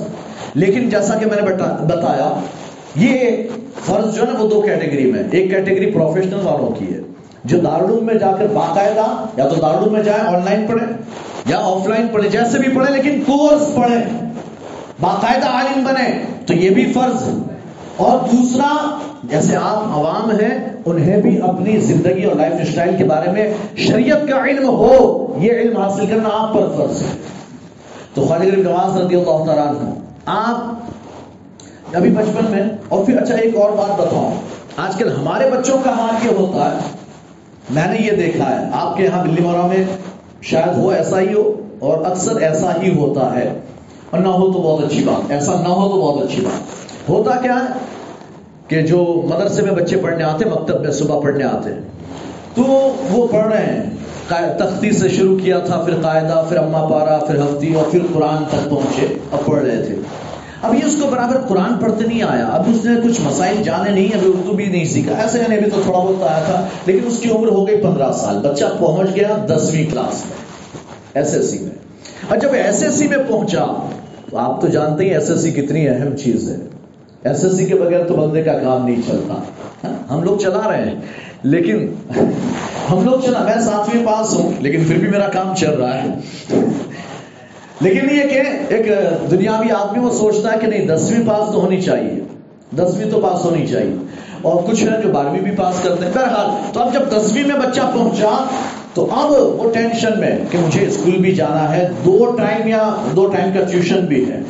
تو اور ہوم ورک بھی کرنا ہے، اسکول کا بھی کرنا ہے، ٹیوشن کا بھی کرنا ہے۔ تو بچے پر بہت بوجھ آ گیا ہے۔ یہی بات ہے۔ ہاں، ہر جگہ یہی مسئلہ ہے۔ اب دسویں میں بچہ پہنچا تو پھر کیا ہے؟ حضرت مولانا، اب تو یہاں استاد کہتے ہیں کئی مولانا کہتے ہیں کہ حضرت کہتے ہیں، جو بھی کہتے ہو۔ استاد ہاں، اب تو میں نہیں آ سکتا مدرسے۔ کیوں؟ ابھی تو قرآن تیرا پورا نہیں ہوا، ابھی تو برابر نہیں آتا ہے، صحیح نہیں ہوا ہے۔ اب تو میں دسویں میں آ گیا ہوں، تو میرا تو اسکول بھی جانے کا ٹیوشن بھی ہے، دو دو ٹیوشن ہے سائنس اور انگلش کا ایک جگہ جانا ہے، میتھس کا اور فلاں کا دوسری جگہ جانا ہے۔ تو دو دو جگہ ٹیوشن جانے مجھے، اور پھر اس کا ہوم ورک، تو میرے پاس تو ٹائم نہیں ہے۔ میرے پاس ٹائم نہیں۔ اچھا تو کبھی گھر والوں نے، بچہ تو بول گیا کہ میرے پاس ٹائم نہیں، کبھی گھر والوں نے سوچا کہ ہم اپنے بچے کے لیے مدرسے کے لیے ٹائم نکلوائیں؟ کبھی ماں باپ نے سوچا؟ نہیں، ماں باپ بھی نہیں سوچتے، وہ کیا سوچتے ہیں؟ نہیں، جب یہ اگر یہ پڑھے گا نہیں، تو یہ آگے کرے گا کیا؟ لائف میں کرے گا کیا؟ یہ کامیاب کیسے ہوگا؟ یہ جاب کیسے کرے گا؟ یہ یعنی کہ کاروبار میں آگے کیسے بڑھے گا؟ دنیا میں آگے کیسے بڑھے گا؟ تو ماں باپ دنیا کے بارے میں سوچتے کہ دنیا میں کامیاب کیسا ہوگا؟ یہ نہیں سوچتے کہ آخرت میں کیسے کامیاب ہوگا۔ آخرت بھلاتی ہے۔ یہ نہیں سوچا کہ بندہ آخرت میں کیسے کامیاب ہوگا۔ یہ بھول گئے۔ اگر آخرت کی فکر ہوتی تو پھر وہ یہاں اگرچہ ایس ایس سی میں آ گیا۔ لیکن یاد رکھ ایس ایس سی کر دسویں پاس کر، ٹیوشن بھی کر، لیکن مدرسے کا ٹائم نکال کر، جو کرنا ہو کر۔ مدرسے کا وقت نکال کر۔ پھر باقی پورے ایک گھنٹہ اگر مدرسہ آتا ہے تو تیئیس گھنٹے ہیں۔ سات آٹھ گھنٹے اگر سو بھی جاتا ہے، تب بھی سولہ، پندرہ، سولہ گھنٹے ہیں اس کے پاس، چودہ، پندرہ گھنٹے۔ اس میں وہ اسکول جائیں، ٹیوشن جائیں، جو کرے، ہوم ورک کرے، جو کرنا ہو کر۔ چاہے تو کم سو تین چار گھنٹے سو، رات میں بارہ ایک بجے تک ہوم ورک کر، لیکن مدرسہ تو نہیں چھوڑنا تجھے۔ مدرسہ تو نہیں چھوڑنا۔ اب یہ ایک اپنا ذہن بنائیں، اپنے بچوں کا ذہن بنائیں۔ آٹومیٹک آپ کی دنیا بھی سمجھ جائے گی، آخرت بھی سمجھ جائے گی۔ خالد نواز رضی اللہ تعالیٰ ہو آپ نے مکتب پڑھا بچپن میں۔ آپ نے مکتب بھی پڑھا، مدرسہ پڑھا، قرآن بھی آپ نے جو ہے پڑھ لیا۔ لیکن اس کے بعد آپ کے پندرہ سال کی عمر ہے۔ پندرہ سال کی عمر ہے، یہ ایس ایس سی والوں کی عمر ہے۔ پندرہ سال کی عمر ہے، آپ کے والد کا انتقال ہو گیا، کچھ مہینوں کے بعد والدہ کا بھی انتقال ہو گیا۔ جب دونوں کا انتقال ہو گیا، وراثت میں ایک باپ تھا، ایک پون چکی تھی، آپ نے سنا ہوگا۔ اور ہمیشہ سنتے ہیں، ایک باغ اور ایک پون چکی۔ یہ دونوں وراثت میں ملے تھے اور اسی سے گزارا ہوتا تھا، اسی کی آمدنی سے گزارا ہوتا۔ باغ میں آپ خود خدمت کرتے تھے، خود باغ کی دیکھ بھال کرتے تھے اور پون چکی۔ یہ دونوں کی آمدنی جو کچھ ہوتی، آپ کا سارا خرچہ بھی چلتا اور صرف اپنا ہی نہیں، آپ اپنے رشتہ داروں پر بھی خرچ کرتے اور آپ گاؤں کے، شہر کے جتنے فقرا مساکین، سب پر خرچ کیا کرتے تھے۔ یہ حال آپ کا بچپن میں ہے۔ یہ حال بچپن میں ابھی پندرہ سال۔ آپ دیکھ لیں آپ کے اندر پندرہ سال کے بچے بیٹھے ہوں گے۔ جو ابھی کچھ کماتے نہیں ہیں تو اس سے خرچ نہیں کرتے، ٹھیک ہے۔ لیکن آپ انہیں کچھ دے دیا کریں۔ اور اس سے یہ تلقین کیا کریں کہ خود پاکٹ خرچ بھی کرنا، اپنے لیے بھی خرچ کرنا، کچھ صدقہ بھی کر دینا۔ کسی غریب کو بھی دے دینا۔ یہ تعلیم ہمیں ابھی سے دینی ہے۔ صرف غریب نواز غریب نواز غریب نواز۔ مطلب کیا؟ غریب نواز کا کیا مطلب؟ مطلب غریبوں کو نوازنے والے، بڑے ہو کر نہیں نوازا بچپن سے نواز رہے تھے۔ آپ کے محلے شہر میں جہاں کوئی پریشان حال نظر آ جاتا، آپ اس کی پریشانی دور کرنے پہنچ جاتے۔ پندرہ سال کا بچہ ہے، لیکن کسی کی پریشانی نہیں دیکھ سکتا۔ جس کی، جسے جیسی ضرورت ہوتی، آپ اس کی ضرورت پوری فرماتے۔ اور جیسے ہی آمدنی آئی، جیسے ہی آپ باغ کی آمدنیاں بھائی سارے فرد بکے اور وہ قیمت ہاتھ میں آئی تو اب ہاں بھائی، یہ خرچ یہ ہے، یہ خرچ اتنا، اس کو اتنا دینا ہے اور اس کے بعد کہتے اب سارے اب نکل پڑتے، سارے فقرا مساکین میں تقسیم کر رہے ہیں۔ پہلے لیتے جاؤ لیتے جاؤ۔ سارے فقرا میں تقسیم کر دیا مال۔ سوچا نہیں کہ میرا ابھی کیا ہوگا آگے؟ نہیں، تھوڑا سا نکالا پھر۔ اب ایک دن، یہ تو آپ کے بچپن کا حالات۔ تو سوچے کہ بھی بڑے ہو کر تو کیا کیا ہوگا۔ یہ جو محنت کی کمائی ہے، محنت کی کمائی، اس سے آپ فقرا مساکین پر خرچ کرتے ہیں۔ اور جب آپ اس مقام پر پہنچ گئے نا، ولاد، اعلیٰ مقام، ولاد کے اعلیٰ مقام پر، تو خطبیت کے مقام پر، تو پھر تو حال یہ ہے کہ جب بھی کوئی آیا، آپ کے لنگر چلتا، صبح شام لنگر چلتا، اور سارے شہر کے، سارے فقرا مساکین خواجہ کی بارگاہ میں آ کر کھاتے تھے، اجمیر میں۔ جب اجمیر آ گیا اس کے اس وقت کی بات۔ اب وہاں سارے فقرا مساکین، سارے اجمیر کے فقرا غریب، سب جمع ہوتے۔ خالد نواز کے صبح بھی کھانا بن رہا ہے، رات میں بھی بن رہا ہے، دوپہر کا بھی کھانا اور رات کا دونوں وقت کا کھانا۔ خالد نواز کا لنگر چل رہا ہے۔ اب وہ باورچی کھانا پکانے والا، وہ آتا۔ حضور، ابھی سامان لانا ہے۔ چاول بھی لانے ہیں، دال بھی لانی، سبزی لانی، فلاں لانا، آٹا لانا۔ تو پیسہ خالد نواز کمانے کہیں نہیں جاتے۔ کہیں کمانے نہیں جا رہے، لیکن بس فرما دیتے، اس خادم سے فرماتے جب وہ مسلح کے نیچے سے لے لے۔ مسلح کے نیچے سے لے لے۔ ہاں اور وہ خادم جاتا، مسلح اٹھاتا، وہاں سونے کے سکے پڑے ہوتے، سونا اٹھاتا، جتنی ضرورت ہوتی اتنا لیتا۔ خادم بھی بڑا ایماندار تھا۔ خادم بھی بڑا ایماندار تھا۔ اور اگر ایمانداری نہیں دکھاتا تو بے ایمانی ثابت ہو جاتی، جانتا تھا۔ اسے پتا تھا کہ اگر بے ایمانی کی، تو یہاں چلنے والی نہیں ہے۔ یہاں نہیں چلے گی؟ ایک مرتبہ خواجہ غریب نواز رضی اللہ عنہ چلیں، یہ بات میں پھر بعد میں آگے، یہ ایمانداری والی بات اور بے ایمانی کی بات آگے پھر بتاتا ہوں۔ ابھی میری جو بات چلی نا ہم اس سے لیتے ہیں۔ تو پندرہ سال کی عمر میں آپ کے والدین کا انتقال ہو گیا ہے، آپ کے ماں باپ نہیں ہے آپ اپنے باپ کی دیکھ بھال کر رہے ہیں حد ابراہیم قندوسی رحمت اللہ تعالی آپ کا وہاں سے گزر ہوا۔ اب یہ مجذوب ہے مجذوب بزرگ۔ آپ جانتے مجذوب کسے کہتے ہیں؟ مجذوب کے اللہ کی محبت میں جس کی عقل غائب ہو گئی۔ اللہ کی محبت میں جس کی عقل زائل ہو جائے، غائب ہو جائے۔ ہم دنیا میں اسے پاگل کہتے ہیں۔ ہم دنیا میں، اگر کوئی بندہ اتنا پڑھا اتنا پڑھا ہم نے ایسے پاگل دیکھے ہمارا، میں اشرفیہ میں تھا مبارک پور اشرفیہ میں۔ تو ہم نے وہاں ایسا دیکھا اور ہم نے ایسا سنا کہ وہاں کسی ایک، کوئی ایسی ہارڈ کتاب ہوتی کہ اس کی تیاری میں بندہ پاگل ہو جاتا، دن بھر پڑتا رات بھر پڑتا اور رٹا مارتے مارتے اس کی یعنی اس کا دماغ آؤٹ ہو جاتا اسکروٹینا اب وہ ایسے ہی گھوم رہا ہے، بندہ ایسے ہی گھوم رہا ہے، اور پتہ نہیں کیا کیا ناٹک کر رہا ہے۔ نا پھر اس کو یعنی کہ علاج کرواتے۔ بہرحال تو پڑھتے پڑھتے پاگل ہو جاتا ہے۔ کوئی دنیا کی محبت میں پاگل ہو جاتا ہے کوئی کسی کو جاب نہیں ملتی تو پاگل ہو جاتا۔ آپ نے دیکھا ہوگا، ایک ہم چھوٹے تھے تو ایک موہن گھومتا تھا دیسرا میں۔ ہاں ابھی بھی ہے۔ ہاں دیکھیں۔ تو وہ بندہ جو نا، اس سے اس سے کبھی اس کے قریب کھڑے رہے نا، آپ کو پتا چلتا وہ انگریزی میں باتیں کرتا ہے۔ پاور فل انگریزی جانتا ہے۔ ہاں لیکن اس حال میں پڑا ہوا ہے۔ پتا نہیں کیسے اس کا دماغ الٹا ہوگا۔ تو ہم اسے پاگل کہتے ہیں۔ لیکن دنیا کے لیے پاگل ہو جائے تو وہ پاگل ہے۔ اللہ کی محبت میں ہو تو پھر مجذوب ہے۔ اللہ کی محبت میں ہو تو پھر مجذوب ہے۔ اب یہ اللہ کی محبت میں عقل زائل ہے۔ تو ان کا بھی ایسا ہی حال، ایسا ہی حال بال بکھرے ہوئے، میلے، گندے کپڑے پہنے ہوئے ہیں۔ کوئی کھانے پینے کا حال نہیں جہاں جگہ میں کوئی گھر نہیں ہے، کوئی یعنی کہ ٹھکانا نہیں، جہاں جگہ میں وہیں بیٹھ پڑے وہیں بیٹھے ہوئے ہیں۔ اور مکھیاں بیٹھ رہی ہے، کیا ہو رہا ہے؟ کوئی لینا دینا نہیں۔ آسان ہو رہی ہے، لوگ نماز پڑھے کوئی لینا دینا نہیں۔ اس لیے کہ پاگل پر تو شریعت نافذ ہی نہیں ہوتی تو یہ مجذوبوں پر بھی شریعت نافذ نہیں ہوتی، شریعت کا کوئی حکم پر آتا ہی نہیں۔ ان کے کپڑے بھی اتر جائیں تو کوئی فرق نہیں پڑتا، اس لیے کہ مجذوب ہے مجذوب ہے۔ اب وہ اگر ننگا بھی گھوم رہا ہو، شریعت اس کا معاوضہ نہیں کرے گی۔ شریعت سے کوئی پکڑ نہیں، اس لیے کہ ہے ہی نہیں، ہے ہی نہیں، غائب ہو چکی ہے۔ ہاں کبھی اگر اسے ہوش آ جائے تو پھر وہ اس حال پر باقی نہیں رہے گا، وہ دوڑے گا۔ وہ اپنے آپ کو چھپائے گا۔ اگر نماز کا وقت ہوگا تو فوراً نماز کے لیے بھی پہنچ جائے گا۔ آپ نے سنا ہوگا، باتیں تو مجھے حضرت فارغ نواز کی کرنی، لیکن یاد بہت سی آ رہی ہے۔ حضرت موسا سہاگ کا نام سنا نا آپ لوگوں نے؟ احمد آباد کے بڑے مشہور بزرگ ہیں موسا سہاگ رحمۃ اللہ تعالی۔ وہ جو ہے نا دلہن کا لباس پہن کر گھومتے تھے۔ دلہن کا لباس، وہ بھی اللہ کی محبت میں گئے۔ مجذوب تھے، مجذوب بزرگ تھے۔ تو لیکن کبھی ہوش آتا۔ اور کبھی ہوش آیا؟ کسی نے یعنی اچھا ہوش کب آتا ہے؟ ایسے منصوبوں کو ہوش کب آتا ہے؟ آپ ان کے سامنے اللہ کا نام لے لیجیے۔ اللہ کا نام لے لیجیے۔ آپ شریعت کا نام لے لیجیے، آپ حضور کا نام لے لیجیے، ان کو ہوش آ جاتا ہے۔ اس پاگل پن سے وہ واپس آتے ہیں۔ اس جذب کی حالت سے پاگل پن اسے نہیں کہتے۔ وہ جذب کی حالت، اس سے وہ واپس آ جاتے ہیں۔ اب ہاں یہ ایسے تو بہت سے بزرگوں کے واقعات ابھی فوراً سے فوراً ادھر آ رہے ہیں پنکھا ہوا کے ساتھ سب آ رہے ہیں۔ لیکن میں آپ کو ایک صرف موسا سہاگ کا بتا رہا ہوں اعلیٰ حضرت کے زمانے میں بھی ایسے دو تین بزرگ ہیں ہے نا؟ لیکن میں ابھی صرف موسا سہاگ کا بتاؤں کہ وہ دلہن کے کپڑے پہنتے اور جب کبھی کوئی ٹوک دیتا نا تو پھر وہ سدھر جاتے۔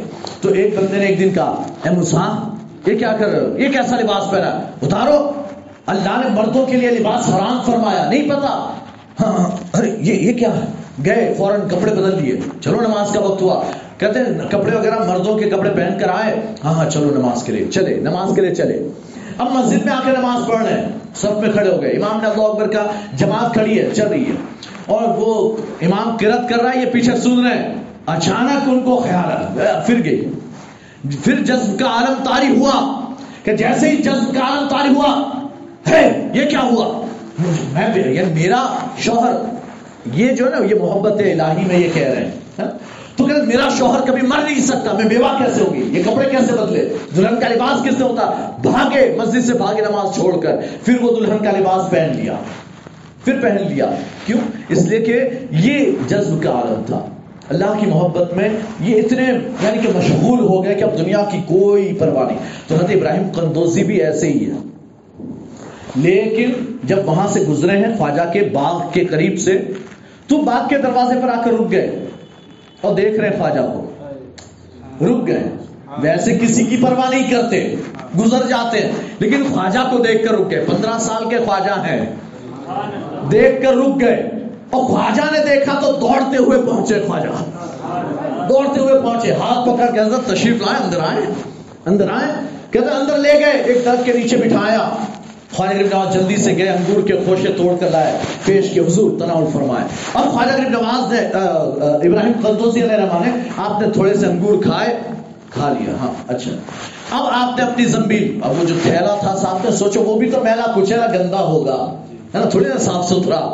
لیکن اس میں سے ایک کھلی کا ٹکڑا نکالا، نکال کر منہ میں رکھا، چبایا، چبا کر نکال کر دیا۔ لو، یہ کھاؤ۔ خواجہ غریب نواز نے بڑے ادب سے اسے لیا ہے۔ ہم ہو تو اچھی یہ کون کھائے اگر لے بھی لیا مجبوری میں تو ایسے آپ جی میں کھا لوں گا۔ بعد میں سائڈ میں جا کر۔ ہاں پھینک لیکن خواجہ نے بڑے ادب سے لیا اور لے کر رکھا منہ میں اور کھا گئے ہیں۔ اور جب کھایا تو دل کی دنیا بدل گئی ہے۔ دل کی دنیا بدل گئی۔ دل روشن تو پہلے سے تھا۔ لیکن اور زیادہ روشن ہوا۔ دل کی دنیا بدلی۔ اب دنیا سے دل اٹھ گیا۔ یہ کیا یہ کیا کام میں لگاؤں باغ کی دیکھ بھال۔ یہ میرا کام ہے۔ یہ کام ہے۔ چھوڑ دیا۔ کہتے باغ بھی بیچ دیا پون چکی بھی بیچ دی۔ دونوں بیچ دیا۔ اور اس کے بعد آپ نے سوچا مجھے علم حاصل کرنا چاہیے۔ عالم بننا چاہیے مجھے۔ پندرہ سال کے بعد سوچ رہے ہیں۔ ہم تو اگر پندرہ کے بعد سترہ، اٹھارہ کی عمر کو پہنچے تو ہم کیا کہیں گے؟ اب کہاں اب عمر کہاں رہی ہوں علم حاصل کرنے کی؟ اب تو میں بڑا ہو گیا ہاں؟ لیکن یاد رکھیں، خواجہ غریب نواز نے پندرہ کے بعد علم حاصل کیا۔ غوث اعظم اٹھارہ کی اٹھارہ سال کے بعد علم حاصل کرنے گئے۔ اٹھارہ سال کے ہو گئے، اس کے بعد بغداد گئے علم حاصل کرنے۔ اور امام اعظم ابو حنیفہ بیس سال کے بعد علم حاصل کرنے گئے۔ یہ سب ہمارے ہیں، خواجہ بھی ہمارے، پندرہ سال بعد جا رہے ہیں۔ غوث اعظم ہمارے اٹھارہ کے بعد جا رہے ہیں۔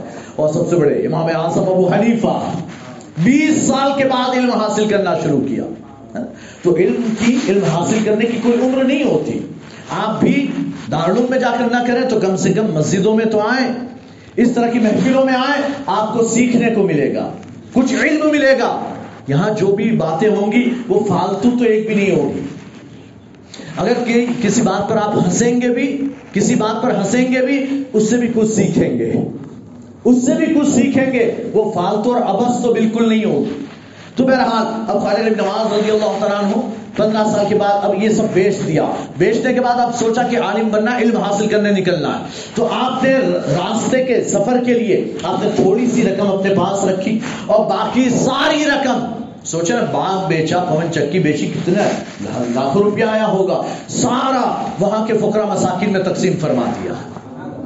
اب یہ تھوڑی سی رقم لے کر چل دیے۔ پہلے سمرکند گئے، وہاں علماء سے علم حاصل کیا، پھر بخارا گئے۔ وہاں علم حاصل کیا، علماء سے بہت سے اساتذہ سے علم حاصل کیا۔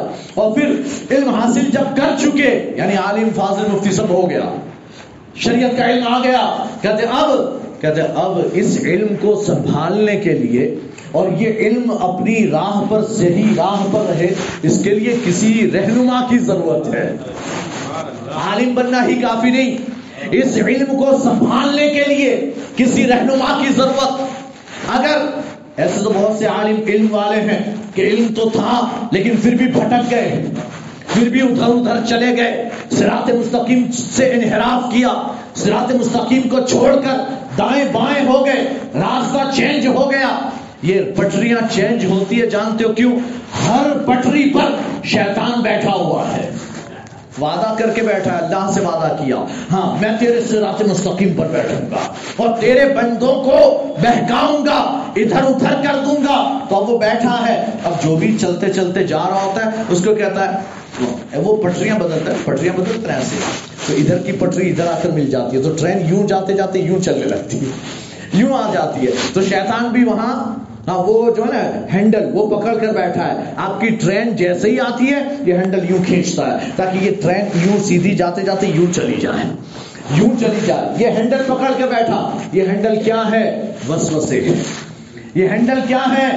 وسوسے ہیں۔ شیطان آپ کے دلوں میں وسوسے ڈالتا ہے۔ آپ کو برائیوں کی طرف لے جاتا ہے اور پھر آپ کو بدعقیدگی کی طرف لے جاتا ہے۔ بے گر اگر گنہگار بندہ ہے، تب بھی ایک وقت وہ آئے ہو سکتا ہے۔ اللہ سے توبہ کی توفیق دے دے۔ لیکن اگر بدعقیدگی کی طرف چلا گیا، اگر عقیدہ خراب ہوا، تو ایمان ضائع ہو جائے گا۔ پوری زندگی کی ساری عبادتیں برباد ہو جائے گی۔ تو عقیدہ بڑا اہم اور شیطان کا کام ہی یہ ہے، سب سے زیادہ خوش جو ہوتا ہے نا، یا تو ایمان چھین لے تو سب سے زیادہ خوش ہوتا ہے، یا کسی طالب علم کو علم حاصل کرنے سے روک دے۔ آپ آتے تھے، ہر جمعرات کو اجتماع میں آتے تھے، لیکن اور شیطان ڈائریکٹ تو آپ کے سامنے آ کر نہیں بولے گا، بس آدمت جانا آدمت جا ایسا نہیں کہے گا، وہ شیطان کسی اور کے، آپ کے دوست کے دل میں وسوسہ ڈالے گا کہ جانا اس کو بول کے اپنے آج فلاں جگہ آج کھانے جاتے ہیں، آج ہوٹل جاتے ہیں، آج تو فلاں پکچر آئی ہے نہیں، تو دیکھنے جاتے ہیں، میں نے ٹکٹ لی ہوئی ہے، تو آتا ہے ہاں اب کہ بھائی چلو، چلا۔ تو اب یعنی کہنے کی بات یہ ہے کہ وہ شیطان دوسرے میں وسوسہ ڈال کر اسے وہاں بھیجتا ہے کہ وہ، یہ تو جاتا ہی نہیں تھا، اس میں وسوسہ ڈالا، جو جاتا تھا اسے بھی روک دیا۔ اسے بھی روک دیا، وہ وسوسے ڈالتا ہے۔ اور تیرا تو کام ہے، تیرا تجھے وہ کام یاد نہیں ہے؟ ہاں وہ کام یاد دلاتا ہے۔ تو بندہ ہاں یار، آج تو مجھے وہ فلاں کام کرنا ہے۔ آج تو میں نہیں جا پاؤں گا۔ ارے، چھوڑو۔ آج ایک جمعرات کے دن کے لیے ساری دنیا چھوڑ دو۔ یعنی آج تو جمعرات ہے۔ آج تو عشاباد پروگرام ہوگا۔ آج تو مجھے مینارا مسجد جانا ہی ہے۔ آپ ساری دنیا چھوڑ دو۔ تو پھر آپ یعنی یہ کہہ سکتے ہیں کہ آپ نے دین کی طرف توجہ کی، علم حاصل کرنے کی طرف توجہ کی۔ آپ ایک بار چھوڑ دیں، سب کچھ چھوڑ دیں۔ تو یہ کہنے کی بات یہ خالد بن نواز رضی اللہ تعالیٰ عنہ۔ اب آپ جو ہے نا خالد بن نواز رضی اللہ تعالیٰ عنہ علم حاصل کرنے نکلے ہیں۔ اور پندرہ سال کی عمر میں آپ نے یعنی اس کے بعد گئے، علم حاصل کیا، عالم فاضل ہو گئے، سوچا رہنما چاہیے۔ کوئی ایسا جو ہاتھ تھامنے والا ہو، یہ شیطان ادھر ادھر بہکا کر لے جا رہا ہو تو بچانے والا کوئی ہو۔ سیدھی راہ پر کوئی رکھنے والا ہو۔ تو پھر خواجہ غریب نواز جو ہے وہ نکلے کسی پیر و مرشد کی تلاش کسی رہنما کی تلاش میں کہ اب کوئی پیر چاہیے، کوئی پیر چاہیے۔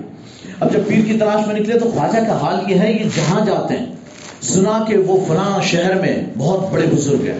تو خواجہ پہنچ گئے۔ اور پہنچ کر بارگاہ میں حاضر ہوئے سلام کیسے آنا ہوا؟ حضور میں پیر و مرشید کی تلاش میں نکلا ہوں۔ آپ کا نام سنا تو آپ کی بارگاہ میں آ گیا کہ چلو، آپ کی بارگاہ میں حاضر ہو جاؤں۔ تو وہ بزرگ فرماتے، اے حسن تمہارا حصہ ہمارے پاس نہیں ہے۔ کہیں اور جاؤ۔ تمہارا حصہ ہمارے پاس نہیں ہے۔ کہیں اور جاؤ۔ اب خواجہ غریب نواز فیض تو حاصل کرتے۔ فیض حاصل کرتے۔ ایک بات، ہم اہل سنت و جماعت، ہم سننی ہے نا؟ تو ہم سارے بزرگوں سے فیض حاصل کرتے ہیں۔ کسی کو نہیں چھوڑتے۔ ہم غوث کے ماننے والے قادری ہیں، تو چشتی کو نہیں چھوڑ دیا۔ ہم نے نقش بندی کو نہیں چھوڑ دیا۔ ہم نے سہر وردی کو نہیں چھوڑ دیا۔ ہم وہ ہیں قادری ہوں تو غوث اعظم سے بھی فیض حاصل کریں، خواجہ غریب نواز سے بھی نہ چھوڑیں، خواجہ سے بھی فیض حاصل کریں، آقائے سہر ورد اور آقائے نقش بند سے بھی فیض حاصل کریں۔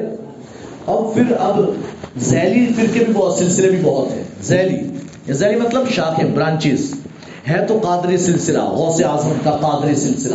لیکن اسی قادری سلسلے میں ایک سلسلہ اشرفی بھی ہے، ایک سلسلہ رضوی بھی ہے۔ ایک سلسلہ یعنی کہ اور بھی بہت سے سارے سلسلے اس سے نکلے ہوئے۔ نام بدلتے گئے۔ مخدوم اشرف آئے تو ان کے نام پر اشرفی ہو گیا۔ اعلیٰ حضرت آئے تو ان کے نام پر رضوی ہو گئے۔ کوئی اور آیا تو ان کے نام پر کوئی اور نام ہو گیا۔ تو نام بدلتا گیا، لیکن ہے تو سب غوث اعظم کے۔ ہے تو سب غوث اعظم کے ہاں؟ تو کہنے کی بات، ہم اہل سنت جماعت سارے بزرگوں کو ماننے والے، ہم تو غوث سے بھی فیض حاصل کریں، خواجہ سے بھی فیض حاصل کریں۔ ایک طرف نہیں ہاں یہاں غیبن شاہ بابا ٹاٹا اسکول میں ہو تو وہاں بھی جائیں اور دیسرا میں ہو تو وہاں بھی جائیں۔ اور پھر کہیں راستے میں جا رہے ہوں تو میرا داتار پر بھی اتر جائے شاہ عالم پر بھی حاضر ہو جائے ہم کسی کو نہیں چھوڑتے، ہم سب سے فیض لیتے ہیں۔ یہ یہ آپ کو، آپ نے کہاں سے سیکھا سب سے فیض لینا؟ کس نے سکھایا آپ کو؟ یہ خواجہ غریب نواز کی تعلیمات ہے۔ یہ خواجہ کی تعلیم ہے۔ خواجہ غریب نواز اب نکلے تو ادھر گئے اور وہاں سے فیض حاصل کیا دوسرے کے پاس۔ ہر جگہ جاتے، ہر ایک کیا جواب، اے حسن، تیرا حصہ ہماری یعنی کہیں اور جا۔ ایک دن ہارون پہنچے۔ نام سنا، ایک عثمان، حضرت عثمان رضی اللہ تعالیٰ کے نام کے۔ یعنی کہ بہت بڑے بزرگ ہیں، بڑا اعلیٰ مقام ہے ان کا۔ ہارون میں رہتے ہیں۔ چلو چلیں، چھوٹا سا گاؤں ہارون۔ ہارون اصل میں ہارون اور ہارون سیم لکھا جاتا ہے۔ ہا، الف، را، واو، نون۔ ہارون ہارون، جیسا پڑھنا ہو پڑھو۔ لکھا سیم جاتا ہے۔ تو اب تھا ہارون تھا، ہارون، لیکن ہم اردو والے اب اردو میں زبر زیر پیش تو لگے نہیں ہوتے۔ تو ہم نے سمجھا ہارون لکھا ہوا ہے۔ تو ہم ہارونی ہارونی کہنے لگے، ہیں عثمان ہارونی رضی اللہ تعالیٰ تو اب سنا تو ہارون پہنچ گئے۔ ہارون پہنچے۔ حضرت عثمان ہارونی کی خانقاہ کے قریب، جب وہاں پہنچے، ان کے گھر کے پاس دروازے پر پہنچے، عثمان ہارونی نے دیکھا کھڑے ہو گئے۔ فرمایا، حسن آجا تیرا ہی انتظار تھا۔ اے حسن آجا تیرا ہی انتظار تھا۔ یہ وہ مرید ہے جس پر عثمان ہارونی کو بھی ناز ہے۔ حضرت عثمان پیر کو اپنے مرید پر فخر ہے کہ تیرا انتظار تھا آجا اب آئے ہیں، مرید بننا ہے۔ تو اب مرید بننے کے لیے حضرت عثمان ہارونی فرماتے ہیں ہاں تیرا حصہ ہے تو ہے، میرے پاس تو ہے، لیکن اسے حاصل کرنے کے لیے پتا ہے تجھے کیا کرنا ہے۔ ہاں کیا کرنا ہے؟ کہ دو رکعت پڑھ، دو رکعت پڑھ۔ دونوں رکعت میں، ہر رکعت میں ایک ہزار مرتبہ سورہ فاتحہ، ایک ہزار مرتبہ سورہ اخلاص پڑھنی ہے۔ دو رکعت پڑھنی ہے، ہر رکعت میں ایک ہزار بار سورہ فاتحہ اور ایک ہزار بار سورہ اخلاص۔ اب میں جب میں نے دارالعلوم میں تقریر میں کہا تو پھر ایک طالب علم نے مجھ سے سوال کیا، ایک اسٹوڈنٹ نے مجھ سے سوال کیا پھر صبح کی کلاس میں کہ آپ نے کل تقریر میں ایسا کہا۔ تو یہ نماز میں ایسا نہیں ہے کہ سورہ فاتح ایک ہی بار پڑھنا واجب ہے۔ اگر ڈبل پڑھو گے تو سدر سو واجب ہو جائے گا۔ یہ نماز کے واجبات میں سے نہیں ہے۔ تو کیا یہ یعنی ہزار بار، آپ نے کہا ہزار بار، سورہ اخلاص تو سمجھے لیکن سورہ فاتحہ ہزار بار۔ میں نے کہا نفل کا حکم الگ ہے، باقی ساری نمازوں کا حکم الگ ہے۔ نفل الگ ہے۔ نفل میں تو بہت سے طریقے اختیار کیے جاتے ہیں۔ آپ سلات تصویر پڑھ کے دیکھیں۔ اور نمازوں میں آپ تھوڑا سا لیٹ ہو جائیں۔ آپ صورت پڑھ چکے، قرآن کی تلاوت کر چکے۔ اس کے بعد لیٹ کرو، تین تصویر کی مقدار سدے سو واجب۔ اور سلات تصویر میں کھڑے ہیں تصویر پڑھ رہے ہیں۔ رکو سے کھڑے ہونے کے بعد تسبیح پڑھے جا رہے ہیں، پڑھے جا رہے ہیں۔ دس بار تسبیح پڑھی، پھر اس کے بعد سجدے میں گئے۔ تو سجدے میں جا کر پھر تسبیح، اٹھنے کے بعد پھر تسبیح۔ اگر کسی اور نماز میں کرو گے تاخیر، تو پھر سد سو واجب ہوگا، لیکن وہ نفل ہے۔ وہاں چل جائے گا۔ میں نے اسے سمجھا۔ تو بہرحال، تو کہا دو رکعت پڑھو، ہزار ہزار مرتبہ سورہ فاتحہ اور سورہ اخلاص پڑھنی آپ نے پڑھ لی آئے پڑھ لی؟ ہاں پڑھ لی۔ تو اب ایک ہزار بار سورہ اخلاص پڑھو۔ اب خالد نواز بیٹھے ہیں۔ ایک ہزار مرتبہ سورہ اخلاص پڑھ۔ لیں اب جب ایک ہزار بار پڑھ لی، تو اب عثمان ہارونی فرماتے، بیٹا، اوپر دیکھ کیا نظر آتا ہے؟ خواجہ غریب نواز نے اوپر دیکھا، فرماتے عرش اعظم نظر آ رہا ہے۔ عرش اعظم تک نظر آ رہا ہے۔ کہ نیچے دیکھ، نیچے کیا نظر آتا ہے؟ نیچے دیکھا، تحت السرا تک نظر آ رہا ہے۔ تحت السرا تک نظر آتا ہے۔ خواجہ عثمان ہارونی فرماتے ہمارے یہاں رواج ہے ایک دن کا، ایک دن کا، ایک دن، ایک رات کا چلا جا چلا کر، اب خواجہ غریب نواز پھر گئے، ایک دن، ایک رات کا چلا کیا۔ یعنی چلا یعنی کہ اللہ کی یعنی کہ خیال میں، مراقبے میں، بالکل۔ بیٹھ جانا۔ اب وہ ایک دن ایک رات کا چلا کیا اور پھر واپس آئے۔ دوسرے دن خالد نواز آئے ہیں۔ تو اب عثمان ہارونی فرماتے ہیں اے حسن اب اوپر دیکھو کیا نظر آتا۔ حد عثمان حد خالد نواز نے اوپر دیکھا۔ عرض کرتے ہیں حضور اب سارے حجاب ہٹ گئے۔ حجاب عظمت تک نظر آ رہا ہے۔ حجاب عظمت تک نظر آ رہا ہے۔ کہا اے حسن اے بیٹا دیکھ میری دو انگلیوں کے درمیان کیا نظر آتا ہے؟ آپ نے دیکھا حضرت عثمان ہارونی کی دو انگلیوں کے بیچ میں تو فرماتے ہیں، حضرت خواجہ غریب نواز، حضور مجھے اٹھارہ ہزار عالم نظر آ رہے اٹھارہ ہزار عالم مجھے دو انگلیوں کے درمیان نظر آ رہے ہیں۔ حضرت عثمان ہارونی فرماتے ہیں ہاں اب تجھے میری خدمت میں رہنا ہوگا۔ اب ہم ہوتے تو کیا کہتے ہیں؟ ابھی میں خود اتنے اعلیٰ مقام پر پہنچا۔ میں خود خان کا کھول کر بیٹھوں گا۔ میں خدمت میں رہوں۔ میں خدمت کروں گا۔ ہم ہوتے تو ہم ہمارا یہ سو ہماری یہ سوچ ہوتی کہ اب اب خدمت کرو، اب جوتے اٹھاؤں، اب چپل آپ کی چپل اٹھا کر میں چلوں، اب آپ کے کپڑے میں دھوں، اب آپ کے برتن، کھانا آپ کا میں بناؤں، اب آپ کے برتن میں دھوں، اب آپ کے گھر میں جھاڑو میں لگاؤں۔ ارے خود میں نے عرش اعظم تک، حجاب عظمت تک دیکھا تو سرا تک نظر آتا ہے۔ اٹھارہ ہزار عالم دیکھنے کی کیپیسٹی ہو گئی ہے۔ اب اب مجھے خدمت کی نہیں، اب مجھے پیر بننے کی ضرورت ہے۔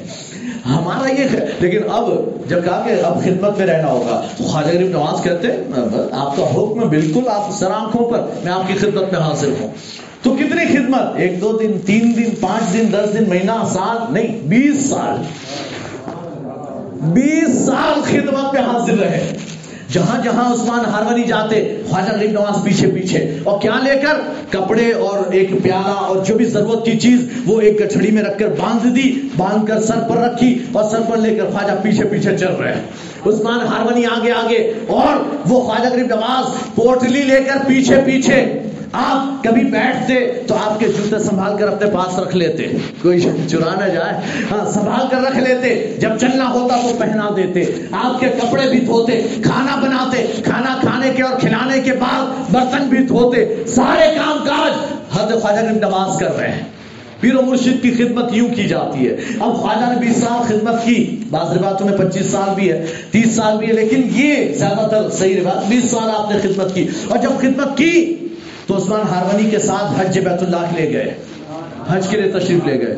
چلو اب اور اچھا یہ خواجہ عثمان ہارونی کے ساتھ رہے، تو یہ دونوں بیٹھے نہیں رہے، سیر و سیاحت کرتے رہے۔ یہ بزرگ کے پاس، اس بزرگ کے پاس، ادھر ادھر، اور سب سے حضرت عثمان ہارونی لے جاتے۔ دیکھا، دیکھو، یہ ہے نا، یہ فنا بزرگ ہے۔ دیکھو، یہ فنا ہے ان سے بھی فیض حاصل کرو۔ خواجہ، ان سے بھی فیض حاصل کرتے۔ ہیں ان سے بھی فیض حاصل کرتے۔ یہ پیر دوسرے پیروں کے پاس بھی لے جا رہا ہے۔ یہ پیر دوسرے پیروں کے پاس لے جا رہا یہ بھی ہے، وہ بھی ہے۔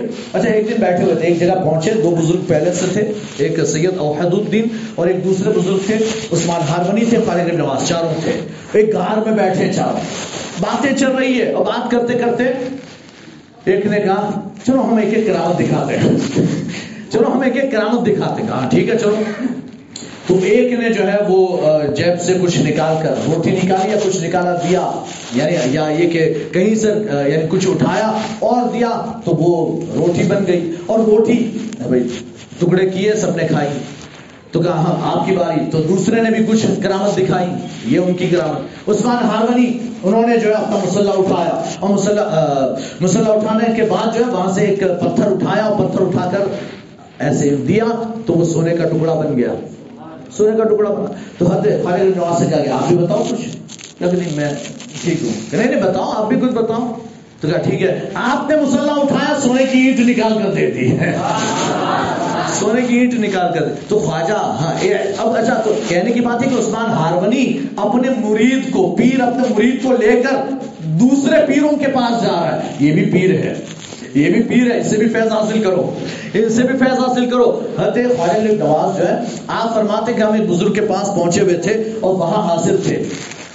بالکل دبلے پتلے بزرگ۔ نماز پڑھ رہے تھے، ہم گئے دونوں اور جا کر پیچھے بیٹھ گئے۔ انتظار میں کہ نماز سے فارغ ہوں گے تو ہم ملاقات کریں گے۔ کہتے بالکل دبلے پتلے۔ کتنا دبلے پتلے کہ ان کا گوشت جو ہے، وہ ختم ہو چکا تھا۔ چمڑی ہڈیوں سے چپک چکی تھی۔ اتنے یعنی کہ بالکل دبلے پتلے، گوشت نام کی کوئی چیز نہیں، بالکل دھنس چکے تھے، چمڑی ہڈی سے جوائنٹ ہو چکی تھی۔ اتنے دبلے پتلے، جب وہ نماز سے فارغ ہوئے، ہم نے سلام کیا، مسافہ کیا، ملاقات کی۔ خواجہ ابن نواز فرماتے ہیں، تو میں نے عرض کیا کہ حضور آپ کی یہ حالت کیسے ہوئی؟ تو وہ بزرگ فرماتے خواجہ ابن نواز اپنے مریدوں کو سنا رہے ہیں۔ یہ واقعہ خواجہ ابن نواز اپنے مریدوں کو اجمیر میں سنایا۔ تو یہ اور یہ یہ بزرگ ملک شام کے، وہاں ملاقات ہوئی تھی۔ تو خواجہ ابن نواز فرماتے میں نے پوچھا، حضور، یہ حال کیسے؟ تو بزرگ فرماتے ہیں کہ جب اگر تمہیں پتہ چل جائے، اگر تمہیں پتہ چل جائے کہ زمین کے نیچے لیٹنے والوں کا کیا حال ہے، اگر تمہیں پتہ چل جائے کہ قبر میں جو لیٹے ہیں، ان کا کیا حال ہے، تو تم نمک کی طرف پگھلنے لگ جاؤ گے تو تم نمک کی طرف پگھلنے لگ جاؤ گے میں نے وہ ان کا حال دیکھا ہے، تب سے میرا یہ حال ہو گیا ہے۔ تب سے یہ حال ہو گیا۔ تو خالد بن نواز رضی اللہ تعالیٰ عنہ، یہ بیان کرنے کے بعد آپ فرماتے اپنے مریدوں کو تلقین فرماتے اے مریدو، سنو، نماز کبھی مت چھوڑنا۔ نماز کبھی مت چھوڑنا۔ یہ میں تلقین کرتا ہوں، اس لیے کہ وہ بزرگ نے بھی مجھے یہ تلقین کی تھی۔ وہ بزرگ نے مجھے یہ تلقین کی تھی۔ اے مریدوں میں تمہیں تلقین کرتا ہوں، نماز کبھی مت چھوڑنا یہ خواجہ نواز رضی اللہ عنہ۔ تو اب یعنی بڑے اب حرمین شریفین کی زیارت کے لیے گئے ہیں، اپنے پیر مرشد کے ساتھ۔ حج کیا۔ اب حج کے بعد حج عثمان ہارونی نے خواجہ نواز کا ہاتھ پکڑا۔ میزا رحمت، وہ پر نالا سونے کا بنا ہوا ہے آج کل۔ پہلے سونے کا نہیں، چاندی کا۔ تو اس کے نیچے کھڑے ہوئے ہاتھ پکڑ کر اور رب کی بارگاہ میں عرض کرتے ہیں، حضرت عثمان ہارونی اے اللہ، میں نے حسن کو تیری بارگاہ میں پیش کیا، قبول فرما، حاطف غیبی سے آواز آئی، ہم نے حسن کو قبول کر لیا۔ ہم نے حسن کو قبول کر لیا کہتے اب یہاں سے آگے بڑھے۔ مدینہ نبی پہنچے۔ وہاں روز رسول پر حاضر ہوئے۔ حضرت عثمان ہارونی فرماتے اے بیٹا حسن، جاؤ روز رسول پر سلام پیش کرو۔ حضرت عثمان، خالد بن نواز آگے بڑھے۔ عرض کرتے السلام والسلام علیکہ یا رسول اللہ۔ روز رسول سے آواز آئی وعلیکہ السلام یا قطب المشائخ وعلیکم السلام. یا خود کر مشائق جب یہ آواز آئی تو حضرت عثمان ہارونی فرماتے ہیں، اے بیٹا حسن، اب تو کامل ہو گیا اب تو کامل ہو گیا۔ پتا کیا چلا؟ اگر آپ عرش آسم تک دیکھو، تب بھی با کمال نہیں۔ تحت السرا تک دیکھو، تب بھی با کمال نہیں۔ اٹھارہ ہزار عالم دیکھ لو، تب بھی با کمال نہیں۔ اگر تم کرامتیں دکھانے لگو پتھر چھو، پتھر کو چھو کر یا مسلح اٹھا کر سونے کی اینٹ دینے لگو، تب بھی با کمال نہیں۔ جب تک کہ تم اللہ کے رسول کی بارگاہ میں قبول نہ ہو جاؤ۔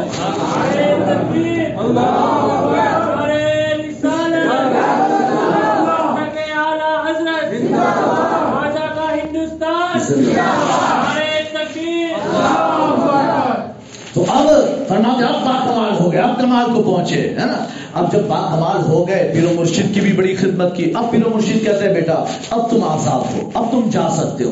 تو اب خواجہ غریب نواز وہاں سے نکلے۔ اب پھر نکلے ہیں، سیر و سیاحت کر رہے ہیں۔ اور آپ نے یعنی لوگوں کو تعلیمات دی۔ جہاں رکتے، وہاں لوگوں کو تعلیمات دیتے، علم دیتے۔ اور پھر ایسے سیر و سیاحت کرتے ہوئے آپ ایک مرتبہ اصفہان پہنچے۔ نام سنا اچھا ابھی خواجہ کا کام یہی ہے۔ جہاں سنتے بزرگ کا نام پہنچ جاتے۔ اب تو بڑا اعلیٰ مقام نا۔ روز رسول سے یا خطب المشائخ کا لقب مل گیا۔ حاطف غیبی سے آواز آ گئی کہ ہم نے حسد کو قبول کر لیا۔ لیکن پھر بھی وہ ایٹیٹیوڈ نہیں بدلا۔ وہ انداز نہیں بدلا۔ ایسا نہیں کہ اب تو میں ہوں، اب دوسرے کے پاس کیا جانا۔ ہم ہم ہم، اگر ایسے ہو جائے ہے کہ روزے رسول سے آواز آ جائے ہاتھی پہ غیبی سے اللہ فرما دے کہ میں نے تجھے قبول کر لیا، تو پھر تو ہمارا سر جو ہے نا آسمان تک پہنچے گا۔ ہم تو پتہ نہیں کیا کیا ہو جائیں ہے نا؟ کسی کو بھاؤ نہ دیں۔ بھاؤ ہاں کوئی آدمی کو بھاؤ بھی نہ دیں، باہر دو چار پہرے دار بٹھا دیں۔ اب ملاقات کرنے اپوائنٹمنٹ لینا پڑے گا۔ ہاں، اپوائنٹمنٹ لینا پڑے گا۔ اور وہ خدام بھی باہر ہو تو وہ بس یہی کہتے ہیں ابھی حضرت آرام میں ابھی حضرت آرام میں ہے۔ حضرت آرام ہی کرواتے رہے، حضرت۔ ملاقات ہی نہ ہو۔ بیچاری عوام پریشان کہ حضرت سے کب ملوں گا، حضرت سے کب ملوں گا؟ اور حضرت بھی کوئی آرام میں نہیں ہے، لیکن وہ جو ہے نا، وہ جو باہر پہرے دار وہ چاہتے ہی نہیں کہ کوئی ان سے ملاقات کرے۔ وہ چاہتے ہی نہیں کہ کوئی ملاقات کرے۔ تو بس وہ ان کا ایک ہی جواب، ابھی حضرت آرام میں، ابھی کتنا آرام کرتے ہیں، صبح آرام، دوپہر آرام، شام آرام رات آرام۔ آرام تو کتنا تھوڑا کام بھی کر لے آرام کے سوا۔ ہاں تو بہرحال کہنے کی بات یہ ہے کہ خواجہ نواز کا وہ ایٹیٹیوڈ نہیں بدلا۔ آپ نے جو ہے، آپ کا تکبر گھمنڈ نہیں آیا۔ اب بھی کام تو وہ ہے کہ بزرگ کا نام سنا پہنچ گئے اقتصاب فیض کے لیے۔ تو اب سنا کہ اصفہان میں ایک بزرگ ہے، حضرت محمود اصفہانی رحمۃ اللہ تعالی تو خواجہ غریب نواز نے اچھا بالکل فیض حاصل کرنا چاہیے۔ بڑے پائے کے بزرگ، بہت بڑے بزرگ ہیں۔ تو کہتے ہیں وہ آپ خواجہ نواز اصفہان پہنچے، ان سے ملاقات کرنے کے لیے۔ جب وہاں پہنچے وہاں ایک بندہ اور آیا ہوا تھا، نام تھا خواجہ قطب الدین بختیار کاکی نام سنا ہوگا۔ ہاں یہ دلی کے راجا ہیں ہاں بالکل۔ تو اب یہ قطب الدین بختیار کاکی بھی اصفہان آئے ہوئے تھے۔ اور اصفہان آئے کیوں ہیں؟ پیر کی تلاش میں۔ یہ بھی نکلے پیر کی تلاش میں۔ تو کوئی کامل پیر مل جائے۔ تو اب یہ آئے ہیں اصفہان۔ چونکہ نام سنا تھا کہ اصفہان میں محمود اصفہانی رحمت اللہ پر بڑے پائے کے بزرگ، بڑا اعلیٰ مقام ہے۔ تو آئے اور آ کر کئی دن سے اصفہان میں آپ کی خانقاہ میں موجود ہے خانقاہ میں موجود۔ اور دل میں سوچ رہے ہیں کہ میں نے ان کی کرامتیں بھی بہت دیکھ لی، ان کی شریعت اور طریقت بھی دیکھ لی۔ ہاں, ہاں، پابند بھی ہیں۔ شریعت کے پابند، طریقت پہ کامل اور کرامتوں کا ظہور تو ایسے چلتے پھرتے ہوتا رہتا ہے۔ کرامتیں تو چلتے پھرتے، یہ اٹھیں تو کرامت، بیٹھ جائیں تو کرامت۔ اتنی کرامتیں ہوتی ہے کہتے، دیکھ لیا، تو اب، ہے نا، اب مرید بن جاتا ہوں۔ اب مرید بن جاتا ہوں۔ میں اچھے سے دیکھ لیا اتنے دن رہ کر۔ اب مرید بن جاتا ہوں۔ اب یہ دل میں خیال آ رہا تھا کہ حضرت خواجہ غریب نواز دروازے سے داخل ہوئے۔ السلام علیکم، ورحمۃ اللہ وبرکاتہ۔ حضرت محمود اصفہانی نے جواب دیا، ملاقات کی ملاقات کر کے خواجہ سامنے بیٹھ گئے۔ اب وہ خواجہ قطب الدین بختیار کاکی جو نا، وہ جو خیال کہ اب بن جاؤں، خواجہ کو جیسے ہی دیکھا، نظر پڑی تو ہٹی نہیں۔ نظر پڑی تو ہٹی نہیں۔ دل کی دنیا دیکھ کر بدل گئی ہے۔ یہاں آئے ہیں، دیکھ رہے ہیں کیا؟ کئی دن سے دیکھ رہے ہیں کرامتیں بھی دیکھی، پابندی بھی دیکھی، سب دیکھا۔ اور ادھر خواجہ آئے تو صرف چہرہ دیکھا۔ صرف چہرہ دیکھا۔ اور چہرہ دیکھا تو دل نے کہا، تیرا پیر یہ ہے۔ تیرا پیر یہ آیا۔ کہتے اب خواجہ نے ملاقات کی جان پہچان نہیں ہے نا۔ ملاقات کی بات چیت ہوئی کہاں سے آئے کیا بہت ساری باتیں ہو گئی۔ اب اس کے بعد اجازت لے کر خواجہ چلے کہ چلو ٹھیک ہے اب نکلے باہر خانقاہ سے۔ تو خود بختیار کا کی دوڑتے ہوئے پیچھے پیچھے۔ پیچھے پیچھے۔ ملاقات کی سلام دعا ہوئی۔ کہا ہاں۔ تو کہا حضور ایک بات عرض کرنی ہے۔ ہاں بولو۔ ہمارے کا کہو۔ کہ حضور مجھے آپ کا مرید بنا لیجیے آپ سے مرید بننا چاہتا ہوں۔ آپ سے مرید بننا ہے۔ تو یہ خواجہ نے کہا ٹھیک ہے۔ خواجہ نے مرید بنایا۔ یہ خواجہ غریب نواز کے پہلے مرید ہے خواجہ کا پہلا مرید قطب الدین بختیار کاکی رحمت اللہ تعالی یہ پہلے مرید ہے خواجہ غریب نواز کے۔ اور خلیفہ بھی ہیں اور بڑے چہیتے خلیفہ۔ بڑے چہیتے خلیفہ۔ تو اب جو ہے بختیار کافی مرید بن کے اب ساتھ ہو گئے۔ اب بھی جہاں جہاں جاتے، آپ تعلیم و تربیت کرتے رہتے، کچھ لوگ مرید بنتے، کچھ اولیاء میں سے ہوتے، خواجہ کا مکان دیکھتے تو خواجہ کے ساتھ ہو جاتے۔ تو ایسے چالیس فقراء آپ کے ساتھ ہوئے۔ اور یہ سیر و سیاحت کرتے کرتے پھر ہرمین پہنچے۔ پھر ہرمین پہنچے۔ حج کیا۔ حج کا زمانہ تھا تو حج کیا۔ حج کے بعد پھر روز رسول پر حاضری دی۔ اور روز رسول پر حاضری کے بعد جو ہے، اب خواجہ نواز رضی اللہ تعالیٰ باہر سہن میں بیٹھے ہوئے تھے۔ ایک خادم روز رسول کے قریب موجود تھا، اس کی آنکھ لگی، سرکار نے خواب میں آ کر کہا، معین الدین کو بلاؤ۔ اے خادم، معین الدین کو بلاؤ۔ اب خواجہ غریب نواز یعنی یہ خادم اٹھا اور باہر سارے اولیاء، علماء مشائق سب بیٹھے ہوئے ہیں۔ سہنے روز رسول میں سب بیٹھے ہوئے ہیں۔ اور ہر کوئی وظیفے میں لگا ہے، کوئی پڑھنے میں لگا ہے، ہر کوئی اپنے کام میں لگا ہوا ہے، کوئی عبادت میں لگا ہوا ہے۔ تو جا کر اعلان کرتا ہے معین معین الدین کون ہے؟ معین الدین کون؟ معین الدین کوئی ہے ہی نہیں معین الدین۔ معین الدین کوئی ہے ہی نہیں۔ اتنے سارے لوگ بیٹھے، کوئی نہیں۔ اب پریشان، یہاں تو کوئی ہے نہیں، سرکار نے بلایا ہے۔ تو گئے اور جا کر رس کرتے یا رسول اللہ، وہاں کوئی معین الدین موجود نہیں۔ اب اب وہ خواب والی بات نہیں، اب بیداری کی بات ہے۔ عرض کرتے یا رسول اللہ، وہاں کوئی معین الدین نہیں۔ تو اندر سے آواز آئی، حسن سنجری کو بلاؤ۔ حسن سنجر کا رہنے والا اصل میں تو سنجر نہیں ہے، سجزی ہے۔ سنجری نہیں، سجزی۔ لیکن وہاں بھی نقطے ادھر ادھر ہوئے ہیں، ہے نا؟ ہاں وہ جیم کا نقطہ جو تھا نا، وہ تھوڑا سا ادھر ادھر ہٹا اور زے کا نقطہ تھوڑا اوپر ہٹا، تو ہم نے اسے سنجری جیم کا تو ہے کیا لیکن زا کا نقطہ تھوڑا سا اوپر آیا اور ہم نون سمجھ کر اسے سنجری کر دے۔ سنجری زا سے راہ ہو گیا اور زا کا رفتہ اوپر چڑھ کر نون بن گیا۔ تو سنجری، تھا سجز اور سجزی ہے تو بہرحال، ہم اگر سنجری ہم کہتے ہیں، کوئی فرق نہیں پڑتا۔ سنجری کہو، جو کہنا ہو کہو، ہے تو وہی خواجہ، ہمارے خواجہ۔ ہے نا؟ تو اب کہا کہ حسن سنجری کو بلاؤ۔ تو اب واپس آیا خادم کا کوئی حسن سنجری، سنجر کا رہنے والا کوئی حسن؟ تو خواجہ نے کہا میں ہوں۔ کہا تجھے بلا رہے اللہ کے رسول۔ بلا رہے ہیں۔ اب خواجہ کے نواز حاضر ہوئے۔ تو اب اندر سے آواز آئی، اے میرے معین الدین میرے دین کے معین یا تم میرے دین کے مددگار ہو۔ اے حسن، تمہیں اجمیر جانا ہے۔ تمہیں اجمیر جانا ہے۔ خواجہ کا جی حضور۔ ہاں تو کہہ دیا۔ جی حضور۔ لیکن اب آ گئے۔ اور بہت زیادہ کچھ بول بھی نہیں پائے۔ بس جی ہو گیا۔ اب آئے اب سوچ رہے ہیں، اجمیر جانا ہے۔ اجمیر ہے کہاں؟ اجمیر جانا ہے۔ میں دنیا میں ہے کہاں پر؟ اور پتا نہیں ہے کہ دنیا میں ہے کہاں۔ پورے دنیا کے نقشے میں اجمیر نام کی جگہ کہاں ہوگی یہ نہیں پتا۔ اب ایسے بھی نہیں چل سکتے، ہو سکتا ہے، بھائی اجمیر ادھر ہو، خواجہ ادھر چلتے جائیں تو زمین ختم ہو، اجمیر ملے ہی نہیں۔ اب پریشان ہے کہ اجمیر ہے کہاں، اجمیر ہوگا کہاں کہاں ہوگا کہاں ہوگا۔ کچھ لوگوں سے پوچھا بھی تب بھی نہیں پتا، اجمیر یہ کون سی جگہ؟ پتا نہیں ہے۔ ہاں پتا نہیں عراق کی کوئی ہوتی یا عرب کی کوئی جگہ ہوتی تو بتایا جا سکتا تھا۔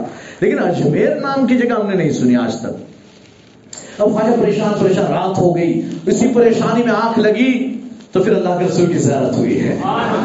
سرکار خواب میں تشریف فرما دے حسن پریشان ہو؟ کہاں ہے رسول اللہ؟ کیوں؟ حضور آپ نے حکم تو دیا کہ میں اجمیر جاؤں، لیکن مجھے نہیں پتا کہ اجمیر ہے کہاں۔ کہتے خواب میں سرکار نے نقشہ بھی بتا دیا، راستہ بھی بتا دیا۔ نقشہ بھی بتایا، راستہ بھی بتایا۔ تجھے مدینے سے نکل کر، ان ان شہروں سے ہو کر، یہ راستے سے تجھے راجستھان دہلی دہلی راجستھان ہو کر تجھے اجمیر تک پہنچنا ہے۔ سارا راستہ یعنی کہ حضور اکرم صلی اللہ علیہ وسلم نے سارے شہروں کے بھی نام بتا دیے، پاکستان کے، کراچی، لاہور کے بھی نام بتا دیے، دہلی کا بھی آ گیا، راجستھان بھی آ گیا، اور پھر اجمیر تک پہنچا دیا ہے۔ اور جب راستہ بتا دیا، خواجہ نکلے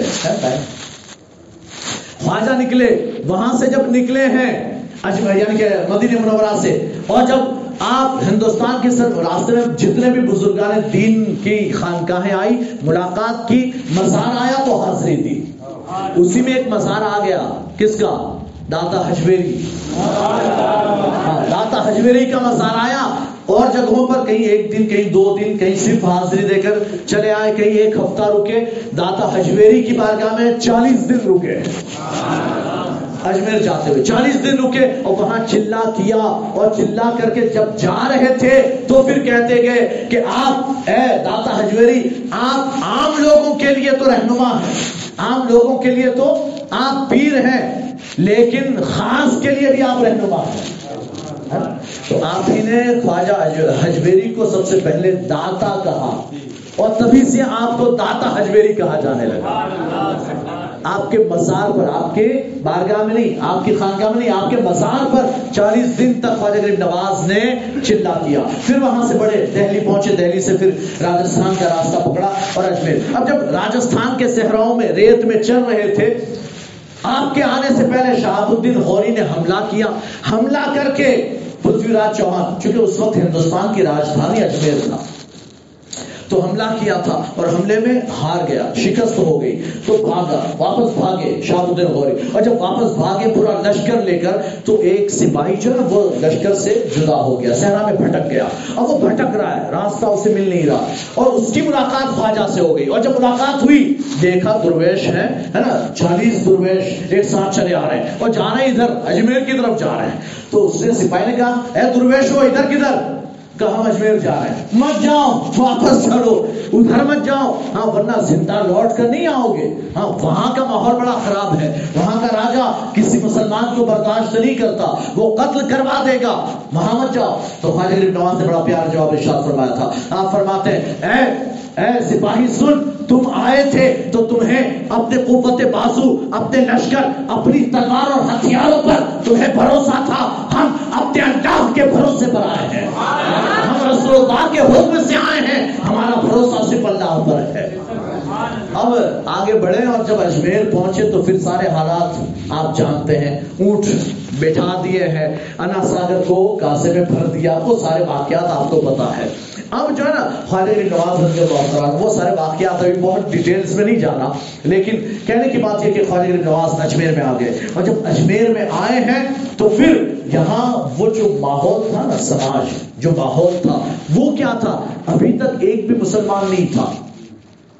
ایک بھی مسلمان نہیں، اللہ کا نام لینے والا کوئی نہیں تھا۔ سارے کفر مشرقین تھے۔ ان کے درمیان بیٹھ کر، رہ کر اسلام کی دعوت دینی تھی۔ تو آپ کیا سمجھتے ہیں؟ وہ یوں گئے، کسی کے پاس گئے جا کر گئے، مسلمان بن جا۔ پڑھ کلمہ، لا الہ ایسا کہا خواجہ نے ایسے جا کر کہا؟ نہیں آپ نے ایسے دعوت نہیں دی اسلام کی کہ جا جا کر لوگوں سے مل مل کر کہو، اے بندے، سن، ایک اللہ کو مان، ان سب کو چھوڑ دے، ایک اللہ کی عبادت کر، پڑھ کر میں مسلمان ہو جا. خواجہ نے دعوت اسلام ایسے پیش نہیں کی، خواجہ نے اپنے اخلاق دکھائے ہیں۔ خواجہ نے اپنا کردار و کیریکٹر پیش کیا، اور جب خواجہ کا یہ کیریکٹر، یہ کردار لوگوں نے دیکھا، خود سے اسلام قبول کر لیا ہے۔ خود سے کچھ تو وہ ہیں جو کرامتیں دیکھ دیکھ کر اسلام لائے جادوگروں سے مقابلہ ہوا، جوگی جے پال سے ہوا، رام دیو سے ہوا، اور ان سے مقابلے ہوئے۔ اور یہ مسلمان ہو گئے تو انہیں دیکھ کر بہت سے اور بھی مسلمان ہو گئے۔ اور بھی بہت سے مسلمان ہوئے، تو اب اسلام پھیلنے لگا۔ اب اسلام پھیلنے لگا۔ تو اللہ نے خواجہ غریب نواز کو یہ کرامت کا جو پاور دیا تھا، وہ اسی لیے دیا تھا تاکہ ہندوستان میں خواجہ غریب نواز بغیر ہتھیار کے اسلام کو عام کر سکے۔ ہاں تو پھر نبے لاکھ کو کرما پڑایا ہے۔ پھر نبے لاکھ کو کرنا پڑا تو اب خالد نواز نے دعوت اسلام پیش کیا، کرنا شروع کیے اپنے اخلاق و کردار سے، اپنے کیریکٹر سے۔ حال یہ تھا کہ دھیرے دھیرے لوگ آپ سے مانوس ہونے لگے، لوگوں کو اچھا لگنے لگا۔ یہ آدمی بڑا گڈ گڈ آدمی ہے، بہت اچھا آدمی ہے۔ تو اب وہ آتے آ کر بیٹھتے یعنی عام لوگ بھی آتے آ کر بیٹھتے، کچھ پوچھتے، باتیں کرتے۔ حالانکہ پہلے تو زبان کا مسئلہ تھا، لیکن پھر وہ دھیرے دھیرے سالو ہو گیا۔ یہ ہندی وہ فارسی۔ وہ فارسی والے کے ہندی والے، لیکن دونوں مکس کر کے اردو پیدا کر دیے دونوں مکس کر کے اردو پیدا کی، ہے نا؟ ہاں کہ فارسی کے بھی تھوڑے ہو تھوڑا ہندی ہو، اور پھر بن جائے اردو۔ فارسی، ہندی مل کر اردو۔ تو اب یہ کمیونیکیشن جو ہے اس طرح سے شروع ہوا۔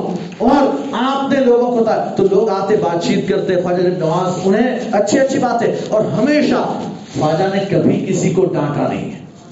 خود الدین بختیار کاکی فرماتے جتنے سال میں خواجہ کے ساتھ رہا، میں نے کبھی نہیں دیکھا کہ خواجہ کبھی غصہ ہوئے ہو، کہ خواجہ نے کبھی ڈانٹا ہو، خواجہ کبھی ناراض ہوئے ہو، ہمیشہ آپ کے ہوٹھوں پر مسکراہٹ رہتی تھی۔ ہاں لیکن خواجہ غریب نواز کو کبھی کبھی جلال بھی آتا تھا۔ خواجہ کو کبھی جلال بھی آتا تھا۔ اب وہ بات پر میں آ جاتا ہوں، جو میں نے اسٹارٹنگ میں کہی تھی کہ بے ایمانی کی بات آپ کو بتاؤں گا۔ تو جلال آیا، خواجہ خود الدین بختیار کاکی فرماتے ہیں میں نے خواجہ کو کبھی غصہ ہوتے ہوئے کسی کو ڈانٹتے ہوئے نہیں دیکھا۔ ہاں سوائے ایک بار کے، میں نے ایک بار دیکھا۔ کب دیکھا؟ کہتے خواجہ غریب نواز جا رہے تھے، آپ کا خادم علی محمد، وہ بھی ساتھ میں تھا۔ تو ایک آدمی نے اس کا گریبان پکڑ لیا۔ اب پکڑ کر کہا، میرے پیسے دے۔ تو اب وہ ڈانٹ رہا، اس کو اور یعنی کہ جھاڑ رہا ہے، برابر سے، گرم ہو رہا ہے۔ اس کو خواجہ نے دیکھا، خواجہ فرماتے بھائی، کیا ہے؟ چھوڑ اس کا گرمان چھوڑ چھوڑ اسے۔ کہ نہیں چھوڑوں گا۔ یہ میرے پیسے اس نے لیے ابھی تک دے نہیں رہا۔ کہ دے دے گا، چھوڑ دے اس کو، دے دے گا۔ کہ نہیں، میں پہلے پیسے لوں گا۔ خواجہ نے خواجہ کو جلا رہا کہ خواجہ کو جلانا آیا، اپنے آپ نے اپنی چادر اٹھا کر ایسے پھینکی۔ فرما جا، تیری جتنی رقم ہے اس سے لینے کے لیے لے۔ چادر کے نیچے سے لے لے۔ کہتے وہ گیا چادر کے نیچے سے۔ کہ جتنی ہے اتنی لینا، زیادہ مت لینا۔ جتنی اتنی لینا، زیادہ مت لینا۔ جتنا قرضہ ہے اس کے اوپر، اتنا لے لے۔ اس نے چادر اٹھائی اور لینے لگا۔ اس نے سوچا، کہاں فاجہ دیکھنے والے ہیں؟ تھوڑا زیادہ لے لیا۔ جیسے ہی زیادہ لیا، ہاتھ سوکھ گیا۔ جیسے ہی زیادہ لیا، اس کا ہاتھ سوکھ گیا۔ یعنی کہ لکھوا مار گیا۔ ایسے کا ایسا ہو گیا۔ اب معافی مانگ رہے معاف کر دے، معاف کر دے۔ کہا تھا، زیادہ مت لینا۔ جتنا قرضہ، اتنا ہی لینا۔ کیوں زیادہ لیا؟ حضور معاف کر دے، معاف کر دے فاجہ نے معاف کر دیا۔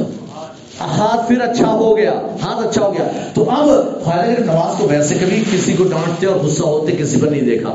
حضرت الدین بختیار کافی فرماتے ہیں کہ خواجہ غریب نواز کی دو کیفیتیں تھیں، دو کیفیتیں۔ آپ پر دو حال تاری ہوتے تھے۔ ایک جمالی اور ایک جلالی، ایک جمالی اور ایک جلالی۔ اب جمالی جو کیفیت تھی نا، خواجہ قطب الدین بختیار کافی فرماتے جمالی کیفیت یہ تھی کہ جب جمال کی کیفیت تاری ہوتی تو آپ استغراق میں ڈوب جاتے۔ ہیں استغراق میں۔ ایسے ہو جاتے بیٹھے اب یہاں کیا بات ہو رہی ہے؟ کون بلا رہا ہے؟ کون کیا کر رہا ہے؟ کچھ پتا نہیں۔ ہاں؟ یہ کیفیت، یہ خواجہ کی یہ جو استغراق کی کیفیت ہے نا، یہ کیفیت حضور اکرم صلی اللہ علیہ وسلم کی غار ہرا میں ہوتی تھی۔ حضور کی غار ہرا میں ہوتی تھی۔ یہی کیفیت خواجہ کی یہاں ہوتی۔ کبھی کبھی یہ کیفیت آ جاتی تو استغراق میں۔ چلے گئے۔ یہ ہو کیا رہا ہے؟ رب کا دیدار ہو رہا ہے۔ رب کے جلووں میں گم ہے۔ وہ سرکار بھی غار ہرا میں جب استغراق کی کیفیت میں ہوتے تو گم ہو جاتے اللہ کے جلووں میں۔ رب کے جلووں میں اس کی تجلیات میں گم ہوتے، خواجہ بھی استغراق میں۔ رب کے جلووں میں گم ہو جاتے، کیسا گم ہوتے؟ وہاں سرکار گم ہوتے تو جبریل امین آئے ہیں، آ کر کہتے ہیں، السلام علیکم۔ یا محمد اقرا صلی اللہ تعالی وسلم، بولتے ہیں صلی اللہ تعالی وسلم۔ ہاں جب بھی حضور کا نام آئے تو درود تو آ ہی جانا چاہیے ہماری زبانوں پر یہ عادت بنا لیں۔ کہ یا محمد صلی اللہ علیہ وسلم اقرا پڑھیے۔ تو سرکار استغراق میں بیٹھے ہوئے استغراق میں۔ تو حضرت جبریل کو لگا کہ انہوں نے سنا نہیں، تو حضرت جبریل نے پکڑ کر دبایا، سرکار کو پکڑ کر دبایا، یہ فرشتہ۔ حضرت جبریل امین پکڑ کر دبایا اور پوری طاقت سے دبایا، پھر چھوڑا، پھر کہا، اقرا، پڑھیے۔ سرکار ویسے استغراق میں ڈوبے ہیں۔ کو پتا ہی نہیں کہ کیا ہو رہا ہے، کوئی کچھ بول رہا ہے، کوئی دبا رہا ہے۔ سرکار کو کچھ نہیں پتا تین مرتبہ انہوں نے اقرا کہا، تین مرتبہ دبا کر چھوڑا، لیکن سرکار استغراق میں ڈوبے ہوئے ہیں۔ آپ کو کوئی پتا نہیں ہاں؟ اب حضرت جبریل کہتے ہیں یا استغراق سے نکل نہیں رہے، کیا کرو؟ تو کہتے ہیں اقرا بسم ربک الذی خلق۔ اے محبوب، آپ پڑھیں اپنے اللہ کے نام سے جس نے پیدا کیا۔ اب جب یہ کہا یہ کہا، تو سرکار آ گئے استغراق سے باہر آ گئے۔ سرکار استغراق سے باہر آ گئے، صرف اللہ کے نام پر باہر آ گئے۔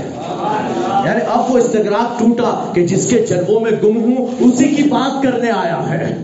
اسی کی بات کرنے آیا تو استغراق ٹوٹا اور ٹوٹا تو پھر آپ پڑھنے لگے اقرا بسم ربک الذی خلق خلق الانسان من علق اچھا اس سے پہلے، اس سے پہلے یعنی تین مرتبہ جب کہا نا استغراق کے عالم میں، تو سرکار کیا کہہ رہے ہیں؟ پتہ ہے؟ ایسے استغراق میں وہ کہہ رہے ہیں، اقرا۔ سرکار مانا بھی قاری میں نہیں پڑھنے والا۔ سرکار میں نہیں پڑھنے چل جا میں نہیں پڑھنے والا۔ کچھ لوگوں نے، سنیوں کے علاوہ، لوگ ہیں نا، انہوں نے کیا ترجمہ کیا اس کا؟ ماں انا بے قارئن انہوں نے کیا؟ مجھے پڑھنا نہیں آتا۔ مجھے پڑھنا نہیں آتا۔ یہ، ارے تو پڑھنا نہیں۔ سرکار کو پڑھنا نہیں آتا نا۔ پڑھنا نہیں آتا۔ ارے وہ جو کہہ رہے ہیں اقرا، تو اتنا بھی نہیں کہہ سکتے کہ اقرا۔ اتنا بھی نہیں کہہ سکتے۔ ہاں لیکن یہ کہہ رہے ہیں، اقرا۔ اچھا یہ پڑھنا نہیں آتا، یہ نہیں آتا پتا نہیں انہوں نے کس جیب سے نکالا ہے۔ وہ پتا نہیں کس جیب سے۔ آپ علماء سے پوچھیں، جنہوں نے نو سر پڑھی ہو بھائی اس میں فائل اس میں فائل ماں انا بیکاری، یہ قاری میں پڑھنے والا اور ماں میں پڑھنے والا نہیں ہوں۔ تو مطلب استغراق میں نا تو کہ میں نہیں پڑھنے والا، چل نکل۔ یہ کہنے کی بات ہے۔ جیسا یہ ہمارا کہنے کا مطلب ہم جب اگر اسے یعنی کسی کو بھگانا چاہیں کوئی ڈسٹرب کر رہا ہو، تو ہم کیسے بھگائیں گے؟ چل نکل تو یہاں سے۔ تو یعنی یہ استغراق میں، اب جب کہا اقرا بسم ربک الذی خلق تو نہیں کہا کہ مانا بے قاری تو پڑھنے لگے ہاں اقرا بسم ربک الذی خلق خلق الانسان من اب پڑھنا شروع کر دیا ہے۔ نہیں آتا تھا تو کیسے آ گیا؟ نہیں آتا تھا تو کیسے آ گیا؟ اور پھر یہ نہیں کہ حضرت جبریل نے تو صرف اتنا کہا، آگے کی آیت تو سرکار ہی نے پڑھ ڈالی ہے۔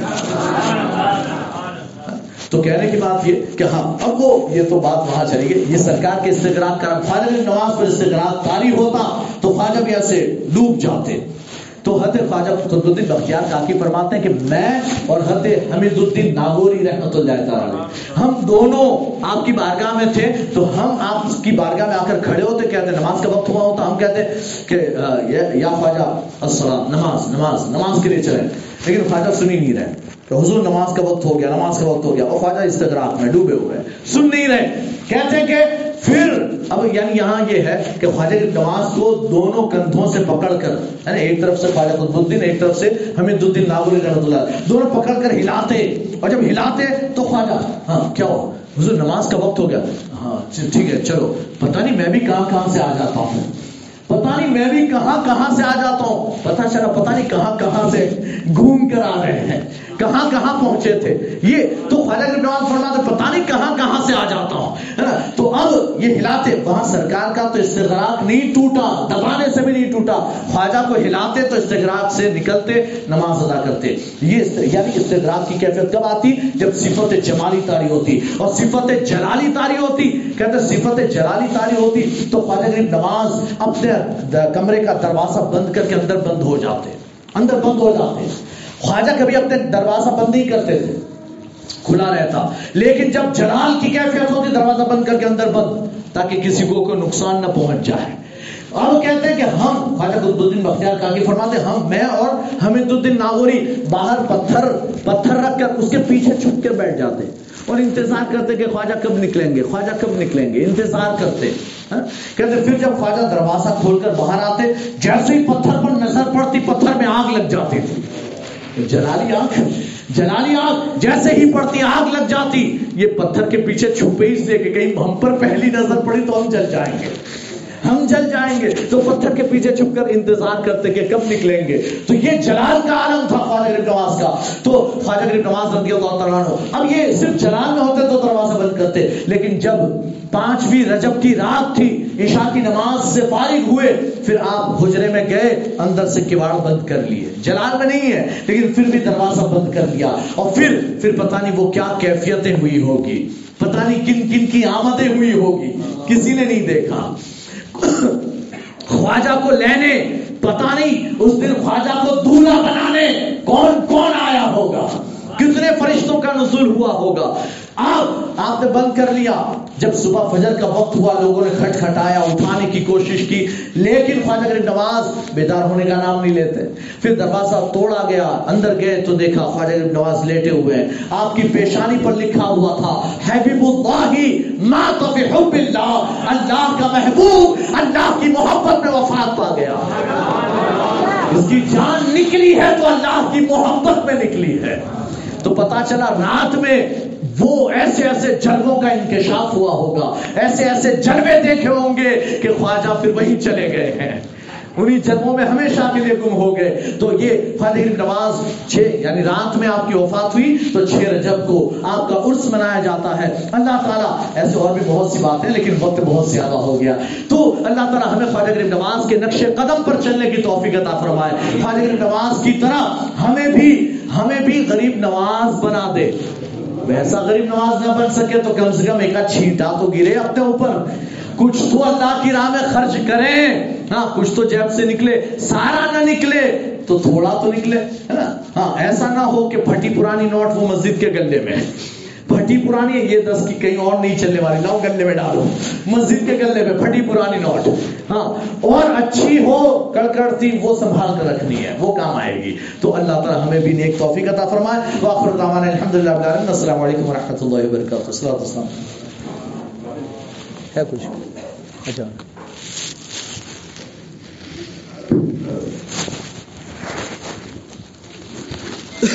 محبوب ہم کے دل پر